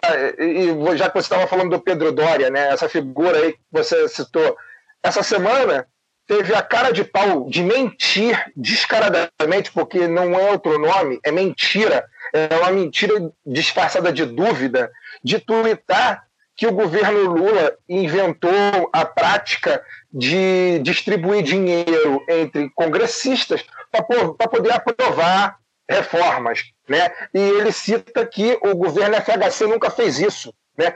sendo que a emenda da reeleição foi documentada a compra, do, documentada. Deputados receberam 200 mil reais para aprovar. Dólares, dólares, Tem, tem, é, dólares, tem capa de jornal documentado. E esse sujeito que eu, como você falou, acho que é diretor de redação, é alguma coisa grande né, nas organizações. Na época um dólar era igual a um real, gente, é a mesma coisa. É, é, é, esse sujeito aí que é algo grande né, nas organizações Globo tem a cara de pau de mentir descaradamente, descaradamente. Mas felizmente, assim, se tem um ponto feliz nisso, é, é que só a gente que é tarado de política e é maluco de Twitter que conhece Pedro Dória. Fora isso, ninguém sabe quem é esse merda. É, mas enfim, mas ele, ele tem um, um, canhão que é o jornal, né? Isso mostra, o, enfim, o problema. O problema com a nossa mídia é de fato muito grave. É só para emendar o que o Daniel falando, pode ter certeza que essa, essa turminha aí vai começar a trabalhar fortemente o não voto. Inclusive, o não voto é uma tendência no Brasil, a gente já, já debateu isso aqui centenas de vezes. O não voto é uma tendência no Brasil. Quanto mais não voto, mais a esquerda se fode nas urnas, e é algo que a esquerda inteira tem que estar trabalhando muito nesse ano e meio para levar as pessoas para as urnas. Porque quanto mais gente aparece para votar, mais voto a esquerda tem. Então, é, é uma coisa para ser trabalhada. Né? Seja lá como for, essa coisa tem que ser trabalhada. É, vamos passar para a parte da política, que a gente está. Tá todo mundo querendo falar sobre isso mesmo. A gente está aqui uma hora e quinze, na verdade, enrolando para falar sobre isso. Então, eu vou começar falando com a Fernanda. E aí eu acho que eu vou dar um político para cada um de vocês e depois a gente debate. Então, para a Fernanda, eu vou dar o Ciro Gomes. Ciro Gomes é... morreu? Fernanda? Morreu, né? Já era. É... Não tem é, mais lugar para ele na política. machista escroto, eu espero que ele morra logo, né? Porque é isso. Ciro, Ciro Gomes morreu, tem tá com um tempo muito ruim né, na política. Ele falou um monte de merda é, de Lula, do PT. Daqui a pouco teve essa reviravolta toda. Então é uma pessoa que me parece que tá muito ruim aí de tempo. E, assim, se você parar para pensar, você até vê que Ciro tem um, um projeto, né? A gente vai lá e diz que tem. Tem.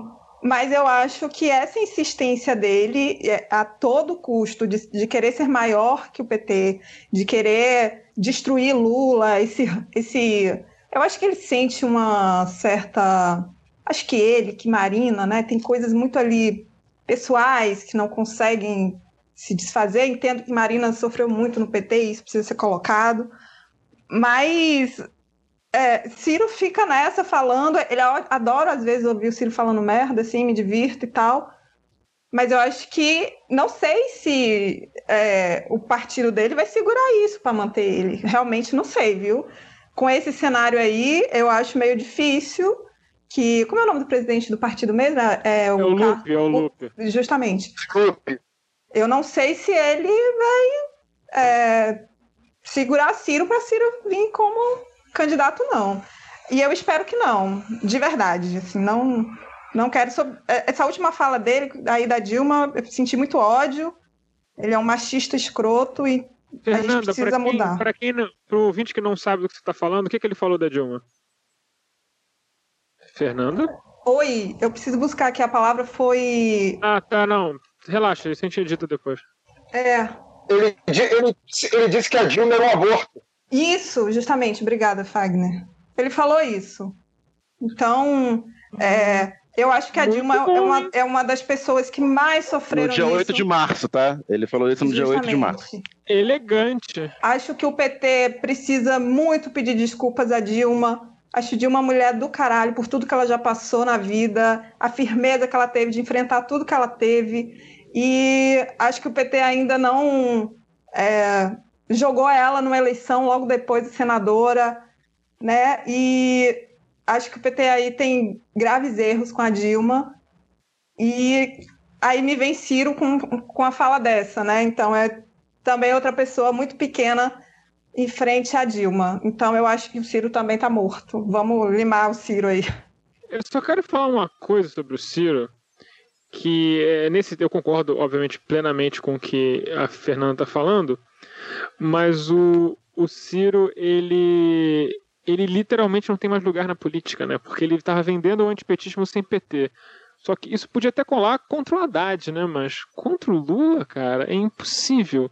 E acho que o Lula foi muito esperto, que a primeira coisa que ele fez no discurso dele foi jogar o Ciro para a direita. Porque ele sabe que esse, esse estacato machista do, do Ciro tem uma, uma entrada com algumas pessoas, né, que pode encantar alguns direitistas, como a Marta Rocha encantou muito direitista aqui na eleição do Rio e desidratou o cara do PSL, o nadador lá.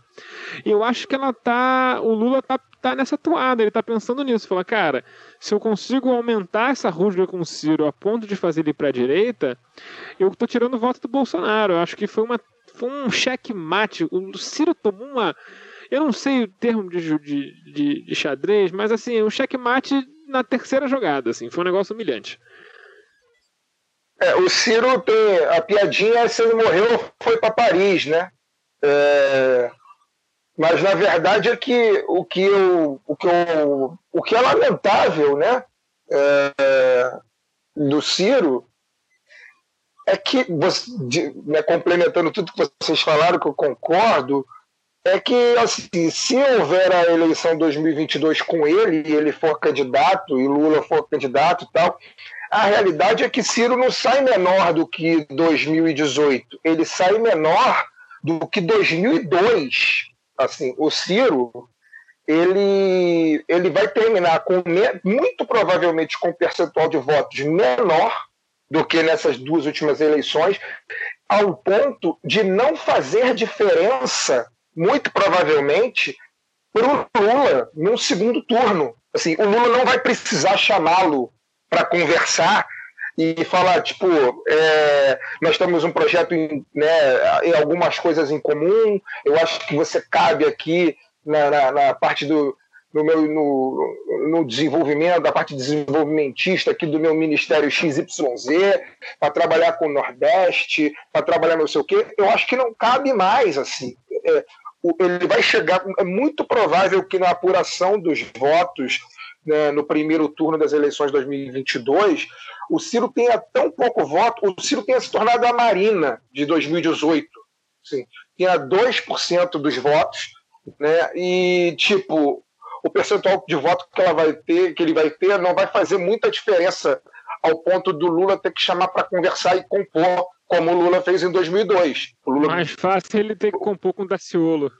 É, o Lula chegou no segundo turno em 2002 e compôs com o Ciro, compôs com o Garotinho, né? Chamou para conversar e eles dois participaram do programa eleitoral. Eu lembro claramente dos dois falando no programa eleitoral do segundo turno do Lula, pedindo voto. Ciro com mais destaque, hein?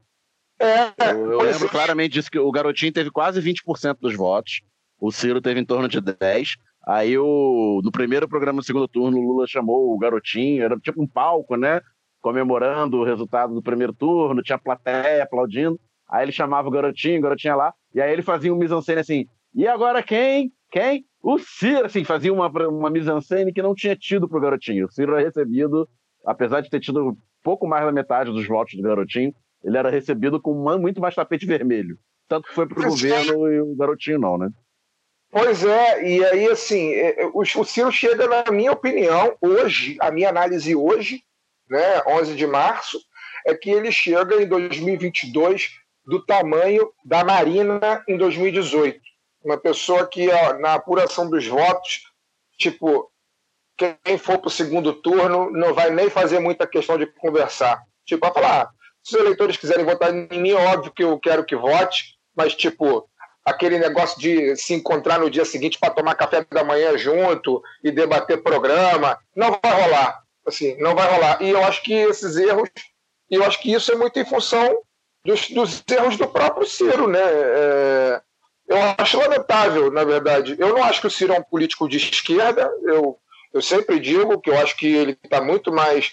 Ele tem lá o, o, plano de desenvolvimento dele, mas ele é um cara totalmente identificado com a direita, né? um cara sempre foi filiado a partidos de direita e que É, agora A esquerda, a esquerda chegou nele em algum momento na sua pior É. hora, quando ela tava, ela tava baixando tudo que é bandeira e tal, enfim. É, pois é, e, e- e, infelizmente a régua, a régua no Brasil é muito baixa, né?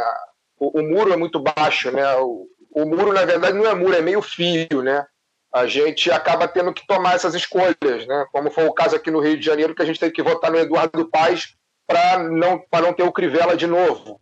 Né? E aí é óbvio que no segundo turno, se o Ciro fosse para o segundo turno, é óbvio que eu votaria nele contra o Bolsonaro, contra o Huck, contra o Moro, é óbvio. Eu não, eu, eu ao contrário dele, eu não iria para Paris, eu iria lá votar o 12 lá, apertar o verde com tranquilidade, assim, e voltaria para casa satisfeito, né? É, mas eu acho que ele, infelizmente, foi muito equivocado em tudo, né? Equivocado na forma, equivocado no conteúdo.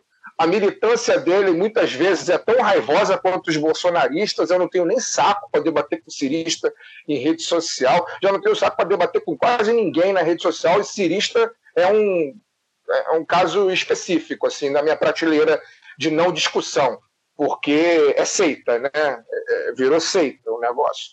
E, e, e, é isso. São 14 pessoas que parece que são 14 milhões, né? Mas são 14, na verdade, ciristas raiz. Cara, o, o, o, o, o, ponto principal, o principal erro do Ciro, eu acho que foi realmente na, na campanha de segundo turno de 2018.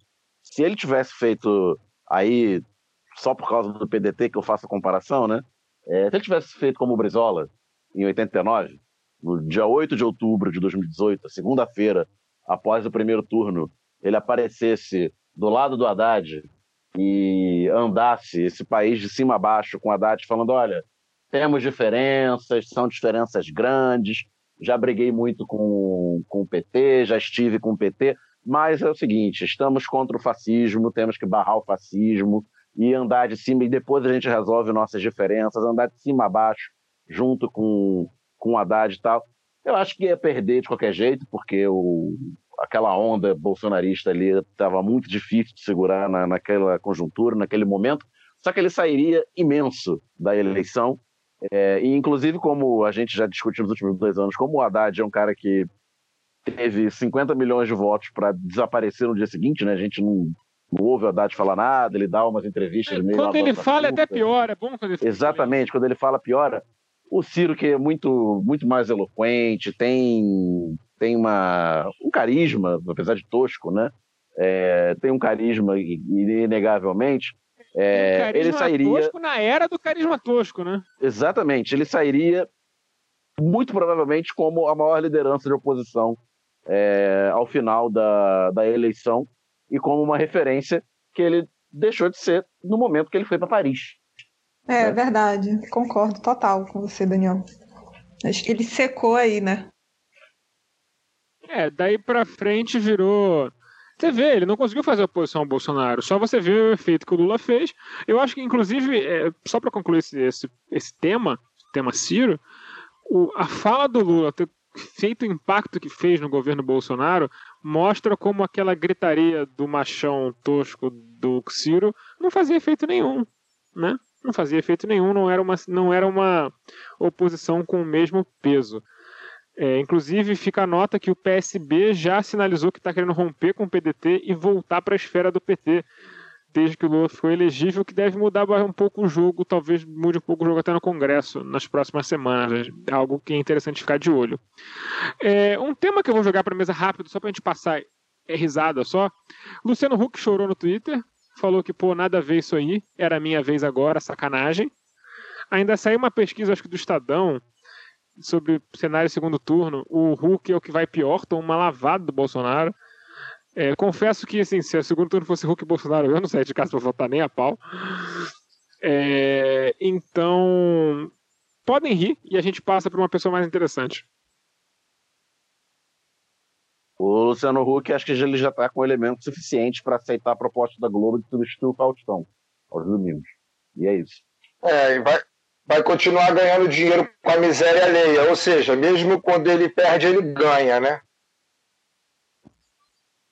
Rico é assim.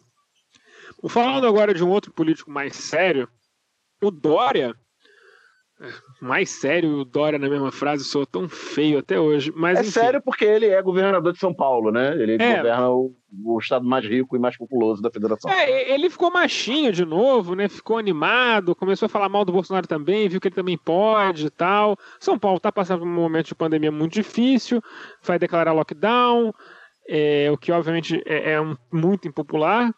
E, e é isso, o lockdown desse lockdown independente é muito difícil. É só você ver que o Calil, que é o cara que está mais se queimando politicamente, aí, tem mais, se mais desgasta, faz questão de fechar as coisas.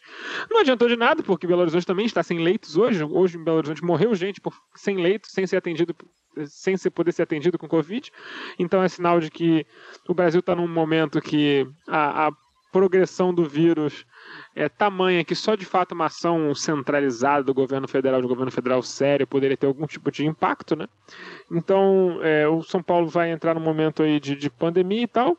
E o Dória é um cara que agora também tentou escalar, mas você vê que não tem o mesmo efeito, né? Porque o Bolsonaro nem citou, entre aspas, calcinha apertada. É, Fagner, o Dória também fi- ficou pelo caminho assim, rápido? É, eu acho que o Dória, é, é, eu não sei se ele ficou pelo caminho, porque eu acho que a gente ainda tem um ano e meio para eleição e eu, eu acho que a grande mídia pode, é, nesse momento, a partir de agora que a pandemia vai se recrudescer ainda mais, a, a tendência é que daqui a pouco comece a morrer 3 mil pessoas por dia, e é muito provável, como o Miguel Nicolelli disse, é muito provável que tenha colapso não só sanitário, mas colapso funerário, né? É, eu acho que e, e a destruição econômica, claro, do país e tal. Eu acho que a grande mídia pode muito partir ferozmente para cima do Bolsonaro. Eu acho ótimo que faça isso, né? É, a ponto de, se não o impeachmentá-lo daqui até lá, derretê-lo o suficiente para que ele não vá ao segundo turno em 2022. Eu não acho essa hipótese descartável. É, eu, a, Bolsonaro não tem mais tendência de subida. O Bolsonaro agora é só cair, é só queda, né? Só cai. É, e, e esse é um cenário muito possível, porque economicamente o país vai ser destruído, né? Vai chegar em 2022 muito pior do que está hoje, né? E com pelo menos talvez 500 mil vidas a menos, né? E muito provavelmente sem ter, inclusive, lugar para enterrar pessoas, que é uma possibilidade que, que o Miguel Nicolelli já falou, né? Quando ele fala de colapso funerário, é isso, não ter, não ter como enterrar as pessoas, né? Então, eu não descarto que, caso o Bolsonaro chegue ao final do mandato, o, né? Porque chegamos num momento que é difícil fazer impeachment, mas mas caso chegue ao final do mandato, não, não descarto que ele chegue na eleição com 10%, com 8%, e aí emerja um segundo nome da, da chamada direita lustrada. E, e o cara que todo mundo sonha, que a imprensa sonha, é o, é o Dória, né? é o PSDB. Não é, não é, a questão não é nem o Dória em si, é o PSDB, né? o partido que todo mundo sonha. Então eu não descarto o Dória desse jogo, não. Eu acho que de todos esses que a gente citou aí, do Ciro, do Huck, do, do Moro e tal, do Dória, o Dória é o que tem mais chance de chegar vivo a outubro de 2022. Vivo do ponto de vista político, né? Do ponto de vista é, anímico, eu já não sei, porque, enfim, está todo mundo correndo risco de morrer muito grande nesse momento, né? É, só para emendar nisso, eu acho que cabe trazer uma coisa que o Daniel falou com a gente no grupo, que eu acho que tem um grande fundo de verdade, eu concordei com ele, de que a melhor estratégia do PSDB agora é correr para tentar caçar a chapa do Bolsonaro a qualquer custo. Explica pra gente, Daniel, qual foi o seu raciocínio? É... Não, é, temos essa possibilidade aí, né, com o Bolsonaro em queda de popularidade, se cair, se continuar a cair, se cair mais, se baixar de 20%, você tem um ambiente propício para dar um, um tirá-lo no tapetão, digamos assim, sem maiores é, consequências em termos de, de reação popular, porque vai ter pouca gente para defender, e dessa pouca gente para defender, menos gente ainda disposta a ir para o pau por causa disso. E com o Congresso, com uma eleição indireta para eleger alguém num mandato tampão até, a, até as eleições de, de 22, você elege um nome qualquer aí da, da, da, da, da dita direita ilustrada e, é, como o muro é muito baixo, né, para efeito de comparação, se você fizer direitinho a saída da pandemia com, com vacinação, medidas de distanciamento até a queda uma queda definitiva nos números e uma retomada mínima da, da economia, você chegaria é, em outubro de 22 no auge de uma euforia pós-pandemia, digamos assim, né? Que basta a epidemia, é, a pandemia recrudescer e a gente voltar a um mínimo de, de normalidade social e econômica para você ter um sentimento eufórico, né? De, de, de, que de agora vai, né? Digamos assim. E, e aí, seja quem for que tiver no, no poder, com o Lula elegível, se contraporia ao Lula, dizendo: olha, estamos é, indo bem, a gente não precisa do, do Lula para sair do buraco, o Lula é o passado, PT, blá blá blá, seus problemas, corrupção, uh, o Lula chegou a ser preso, Lero Lero Terra Pão Duro, então você mobilizaria um, o eleitorado de, de direita, antipetista, e o, o eleitorado, digamos assim, isentão, né? Uh, o novo já estaria no poder e com a caneta na mão, o novo não o partido, o novo no sentido de novidade, de percepção de novidade, embora seja o arcaico, né? É, nem Lula, nem Bolsonaro, e estando com a caneta na mão e sendo visto como quem tirou do, do buraco da, da pandemia, teria uma, uma boa chance de se contrapor ao Lula, mas isso é um exercício de futurologia teórica viajando no, no grupo de WhatsApp. Eu queria aproveitar a presença da Nanda, que é da Bahia, para perguntar do ACM Neto, né, que terminou o, o, segundo mandato de prefeito de Salvador muito popular, é, elegeu o sucessor em, em primeiro turno. Deu rasteira no Maia? Exatamente, deu no ato, ato, ato seguinte, né? É, ato contínuo, deu uma rasteira no seu correligionário de partido, Rodrigo Maia, patrocinando a, a eleição do Arthur Lira para presidente da Câmara, se chegando aí para o lado do, do bolsonarismo, que enquanto prefeito de Salvador ele se manteve meio que o Eduardo Paz faz agora no, no Rio, né? Ele nem briga e nem adere é, formalmente, é, e mas assim que deixou a prefeitura de Salvador, o, o ACM Neto está se, acheg se achegando aí para o lado do Bolsonaro, justamente na hora que o barco parece que começa a, fazer água. Eu queria que a, que a falasse sobre o, o ACM e como é que fica essa, essa questão regional na Bahia aí do, do ACM Neto contra o, o PT do, do Rui Costa, que não pode concorrer à reeleição em 22. Então, é, o ACM, ele, depois que ele saiu da prefeitura, ele fica nessa. Ele se aproxima e diz que não aproxima, né? Ele fica nesse vai e volta, tentando dizer que não, não, não foi assim, não, não estou. Mas a gente sabe o que é ACM Neto, né? De, de onde ele veio. Então, eu não, não duvido que ali por trás ele, né? Mesmo que quando chega nas câmeras ele, ele tenta desviar, tenta falar que não, eu não, eu não duvido que por trás ele articule isso, não. É, no, em, relação a, a Rui, a gente talvez venha aí, eu não sei, mas talvez venha aí Wagner, né? Que eu, eu não sei nem se Rui vai para o Senado, não sei, não sei se ele dá conta disso agora. E com o Senado, com esse cenário aí de Lula, tudo vai mudar, né? Porque Wagner estava aí tentando se aparecer também, mas eu não sei, acho que isso muda. Então, eu não, assim, eu não sei se a força de Assemineto na capital é muito grande, é muito forte. Eu não consigo é, é, ver isso no interior com essa maior força, mas ele cresceu muito também no interior, isso é verdade. E eu acho que para o PT no, na Bahia é um cenário muito difícil, na verdade, agora, né? Porque Rui não pode se reeleger como, como governador. Eu não vejo o PT baiano criando outros nomes, né? Vide a candidatura para prefeita. para a prefeitura. Então, eu acho que nesse cenário, é, o DEM com a Semineto tem mais força nesse momento.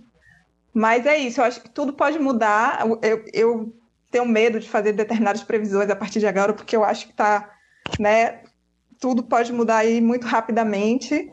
E eu acho que o cenário com Lula pode mudar isso tudo, inclusive essa força de Assemineto. Então, o, o que eu acho nesse momento é que o PT está enfraquecido na Bahia, mas é, eu acho que com Lula isso pode ser tudo revertido, viu? Pô, se Lula, o Lula pode botar um poste aí qualquer, né? Pode até eleger a própria candidata que foi fracassada, a, a prefeita, né, a Denise, como Dá ideia não. Ciso. Dá ideia Ah, não. Mas o. PT é isso, o PT é Por isso, favor. bicho. A ideia, as ideias são essas, mas assim, é, só para terminar, perguntar pro Daniel aí sobre um outro cara que tava lá e que eu não sei até que ponto como é que vai ser a- o espaço dele. Como é que fica o Boulos? Como é que fica o pessoal nessa jogada? Vai fazer 600 mil votos de novo? Ou, né, ou, ou pelo fato do Lula poder estar muito próximo a estar garantido no segundo turno, numa eventual eleição, vai ter mais voto porque as pessoas vão ficar mais à vontade a votar em quem elas querem? Eu não sei qual é o plano do Boulos para 2022 dentro do pessoal. Não sei se é o plano é repetir uma, uma candidatura presidencial, candidatura presidencial que ele já teve em, em 2018 e que ele acabou o objetivo daquela candidatura presidencial de, de aparecer e se viabilizar como, como uma liderança é, relevante acabou sendo atingido na candidatura prefeita, né? Ele teve uma ah, ele apareceu muito mais é, no cenário nacional e, e fora da bolha de, de esquerda com a candidatura municipal do ano passado do que com a candidatura presidencial. Fez segundo turno, foi uma campanha legal, uma campanha. é, a gente brinca né, das campanhas lindas do pessoal, mas fez uma campanha para ganhar, embora tivesse muito pouca chance e poucos recursos, ele fez, fez uma, uma campanha digna, coisa que a gente já discutiu aqui em outros programas e certamente voltará a discutir.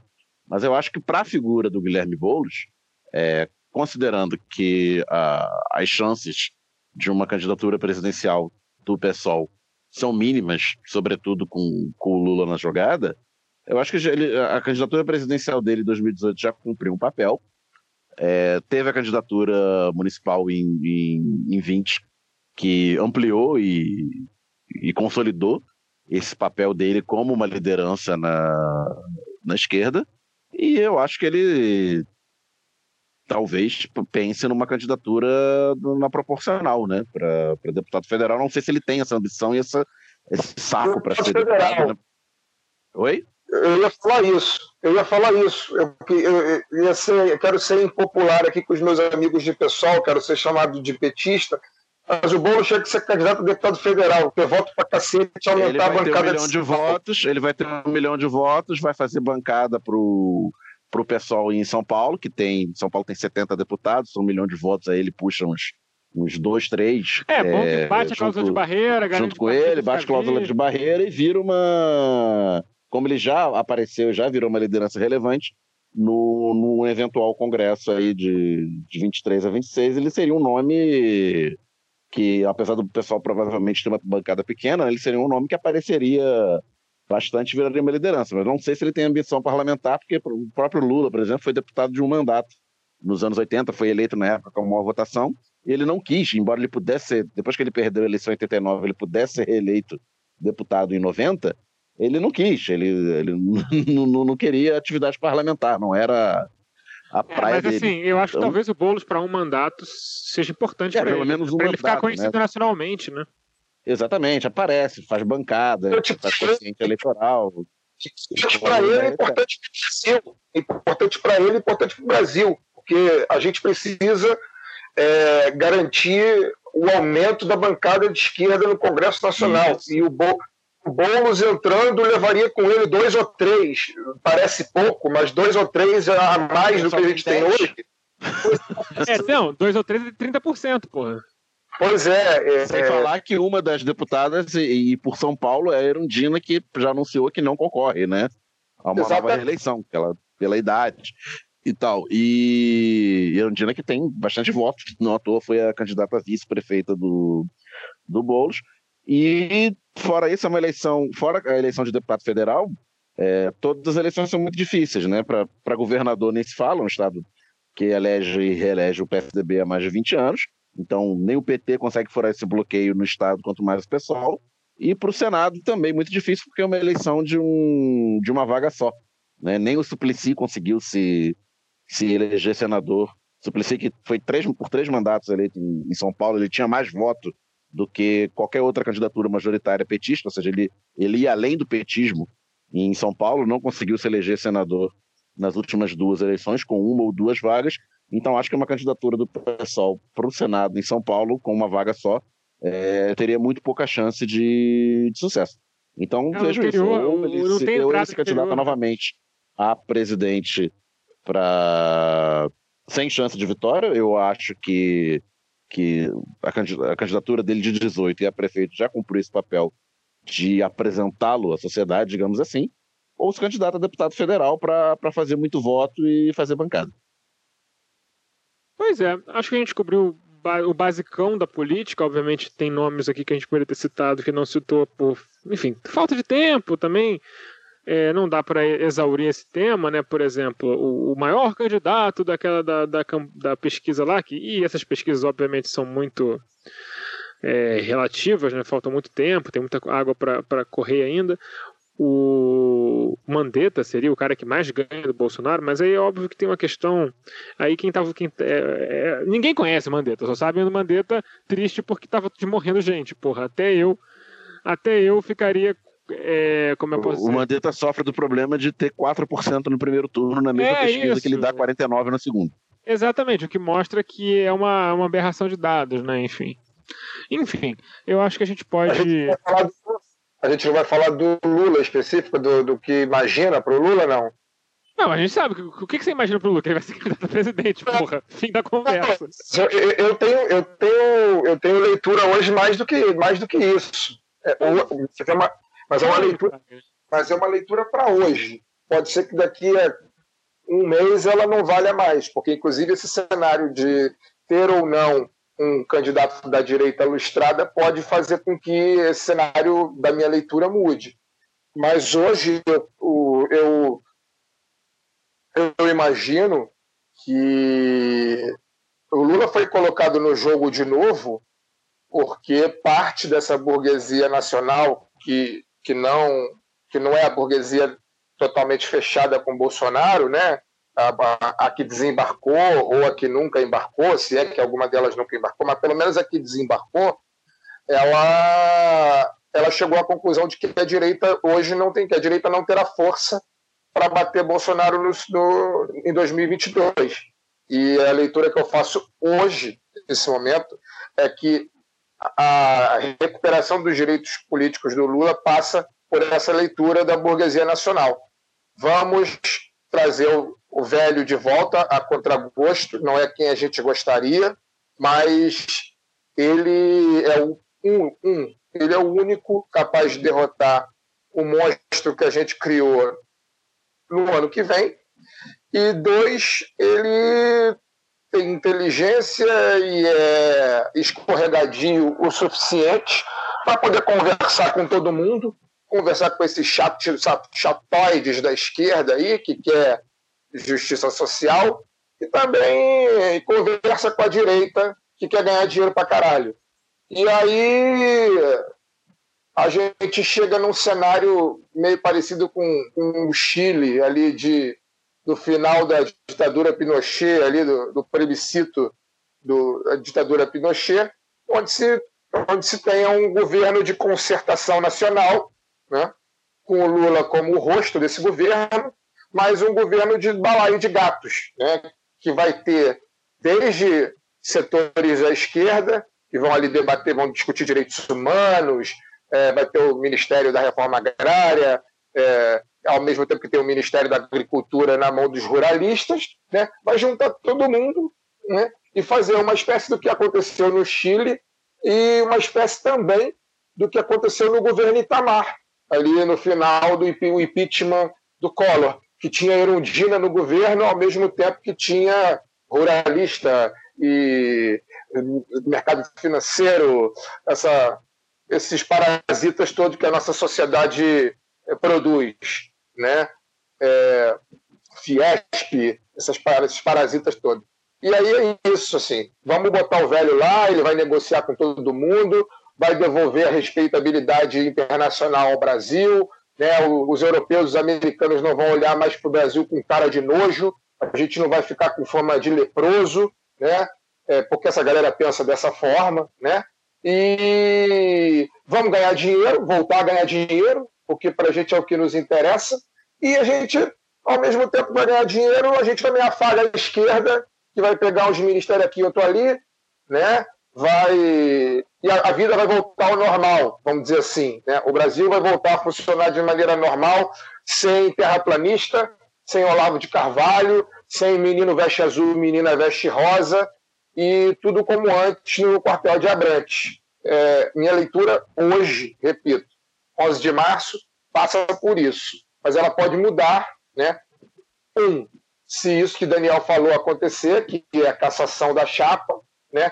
ou dois, Bolsonaro derreter muito rapidamente daqui até lá, ao ponto de uma, for, uma terceira força de direita se levantar. E aí pode ser o Dória. Muito provável, de todos os cenários que a gente tem, o nome que eu apostaria seria o Dória. Acho que é por aí. É, eu não discordo, não. Alguém quer acrescentar alguma coisa? Eu vou tomar isso como um não. E vou partir para o encerramento do programa. Então, esse foi o lado B do Rio número 185. Espero que vocês tenham gostado. Sigam nas no nossas redes. E se vocês gostam do que a gente tem para falar, das nossas análises, que a gente senta, a gente lê, a gente gasta muito tempo para fazer esse programa, considere se tornar um apoiador do lado B do Rio. Vá lá em padrim.com.br barra lado B do Rio e apoie esse programa. Apenas dois reais por mês você já pode começar a, a, apoiar o programa. Se quiser participar lá do grupo de padrinhos, um pouquinho mais caro, mas vale a pena, os papos são bons. E agora todo o programa eu estou fazendo, colocando tudo que eu, que eu, corto aqui fora, que fica. A gente fala uma bobagem que a gente tira, eu coloco as bobagens lá para o pessoal ouvir. Então tem um conteúdo exclusivo para os padrinhos aí quando a gente quando a gente grava. Inclusive, vou tentar colocar a reunião de pauta lá na próxima, a partir da próxima semana. Prometo tentar. Não consigo, não prometo fazer, mas prometo tentar. É, Fernanda, muito obrigado pela sua participação. É, deu para se divertir? Deu para falar tudo que você queria? Poxa, me diverti muito, fiquei nervosinha, vou confessar, né? Porra, vou falar pros meninos do lado B, tá? É, eu espero que eu tenha contribuído com vocês aí, com os ouvintes, tenha sido bacana.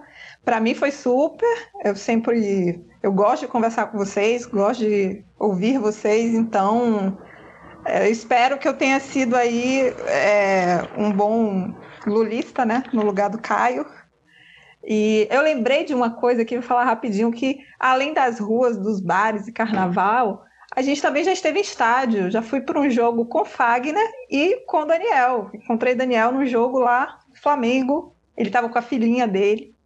E teve mais esse, esses momentos maravilhosos que compartilhamos e espero que em breve estejamos compartilhando novamente. Então é isso, obrigadão para vocês. Como eu disse, fiquei muito feliz. Espero que vocês tenham gostado também. E um beijo grande. Ué, a gente sempre adora ouvir o que você tem a falar. É, enfim, excelente participação e com certeza vai fazer outras participações aqui no lado B, não tenho dúvida. Daniel Soares, boa noite. Boa noite. É uma, como disse o Fagner, programa num, num tom anímico diferente.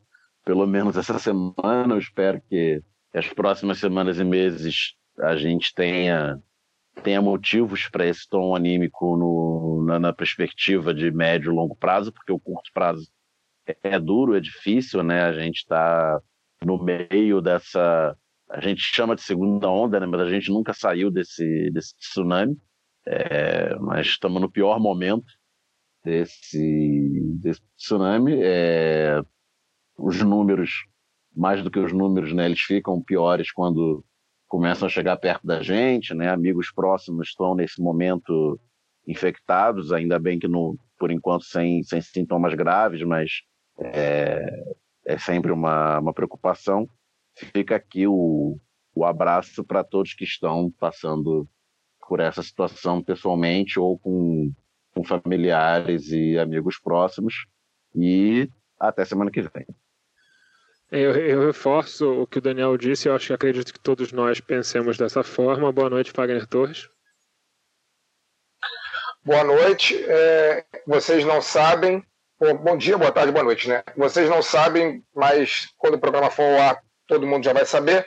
Mas eu vou falar agora, né? Enquanto a gente está gravando, Bolsonaro, o presidente da República, leu a carta de um suicida na live dele e os filhos dele publicaram imagens do suicida e da carta do suicida. Não faltam crimes para. Peraí, tirar... peraí. O quê? Peraí, a imagem do suicida suicidado? É, Bolsonaro leu, Bolsonaro leu a carta de um suicida na live e o filho dele, Eduardo Bolsonaro, postou no Twitter as fotos do cadáver e a carta de despedida do suicida. É isso. Mas, mas qual, é, qual é o contexto disso? Meu Deus, agora eu quero saber. Provavelmente ele se suicidou por causa do lockdown. É, é, é, a, a questão é essa. A questão, se não estou enganado, é para defender que não tem que haver lockdown, né? Porque as pessoas vão se suicidar, né? E Espero que começando por ele, né? Porque puta que pariu. é, é isso, é isso que a gente está vivendo hoje no Brasil, minha gente, como diria Luiz Mendes, né? Quarta-feira nós Não assistimos. tem, não tem um respiro, né? A gente não tem um respiro, é impressionante. Quarta-feira nós assistimos um estadista falar. Na quinta-feira a gente vê um verme publicar a carta de um suicida e imagens de um suicida. É, então, minha, minha gente, quando você estiver triste, desanimado, achar que a vida está uma merda e realmente está, né? A gente não pode negar que está. Vai no YouTube e digita lá Fala Lula e vamos ouvir o que, que o Lula tem a dizer na quarta-feira, dia 10 de, de março, porque vai nos ajudar a passar esse momento terrível que a gente está vivendo hoje, de ser comandados por a pior espécie de verme que já existiu na história da República desse país. Repito, para finalizar, nem a ditadura militar tinha coragem de assumir as coisas que esses criminosos estão assumindo hoje, nem a e pior, né? É, não dá para colocar Bolsonaro e a ditadura no mesmo balaio, porque da ditadura só posso esperar o pior, né? O Bolsonaro foi eleito, então supostamente ele é líder de 270 milhões de pessoas, supostamente, óbvio, ele não, nunca se portou como tal, é um verme. Então, quando vocês estiverem tristes e de deprimidos, é, seja metaforicamente ou literalmente, corram para o YouTube, assistam um estadista falar, que pode ser que daqui a alguns meses a gente tenha uma luz mais próxima é, para essas trevas que a gente está vivendo. E fora isso, cuidem-se todos, é, é isso que o Daniel falou, as coisas vão acontecendo cada vez mais perto.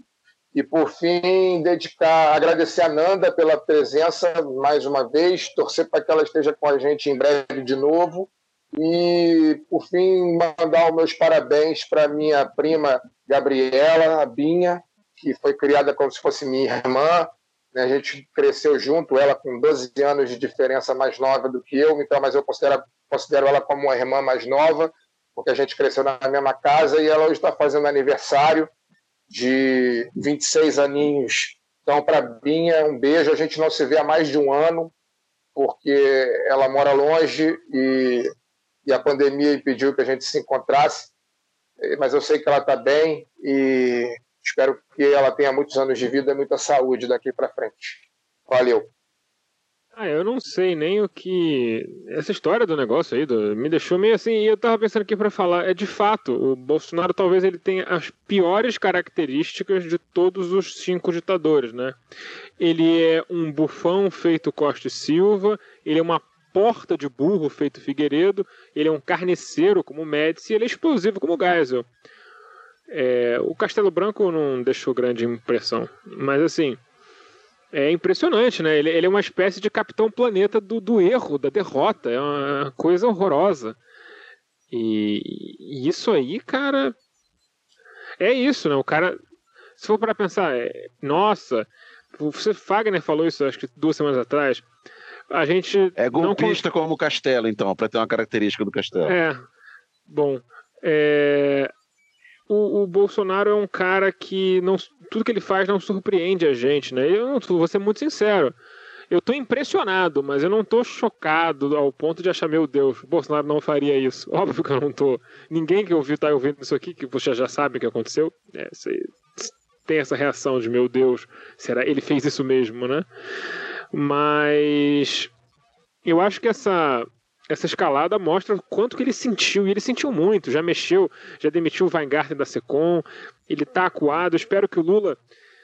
O Lula tem que continuar falando, se o Lula continuar falando às três horas por dia, daqui a pouco vai ter auxílio emergencial de dois mil reais, entendeu? Vai ter concurso público pra caralho, o Bolsonaro vai começar a recuar em tudo, porque ele é o fraco, né, cara? Então, é isso. É até semana que vem com mais um lado B do Rio.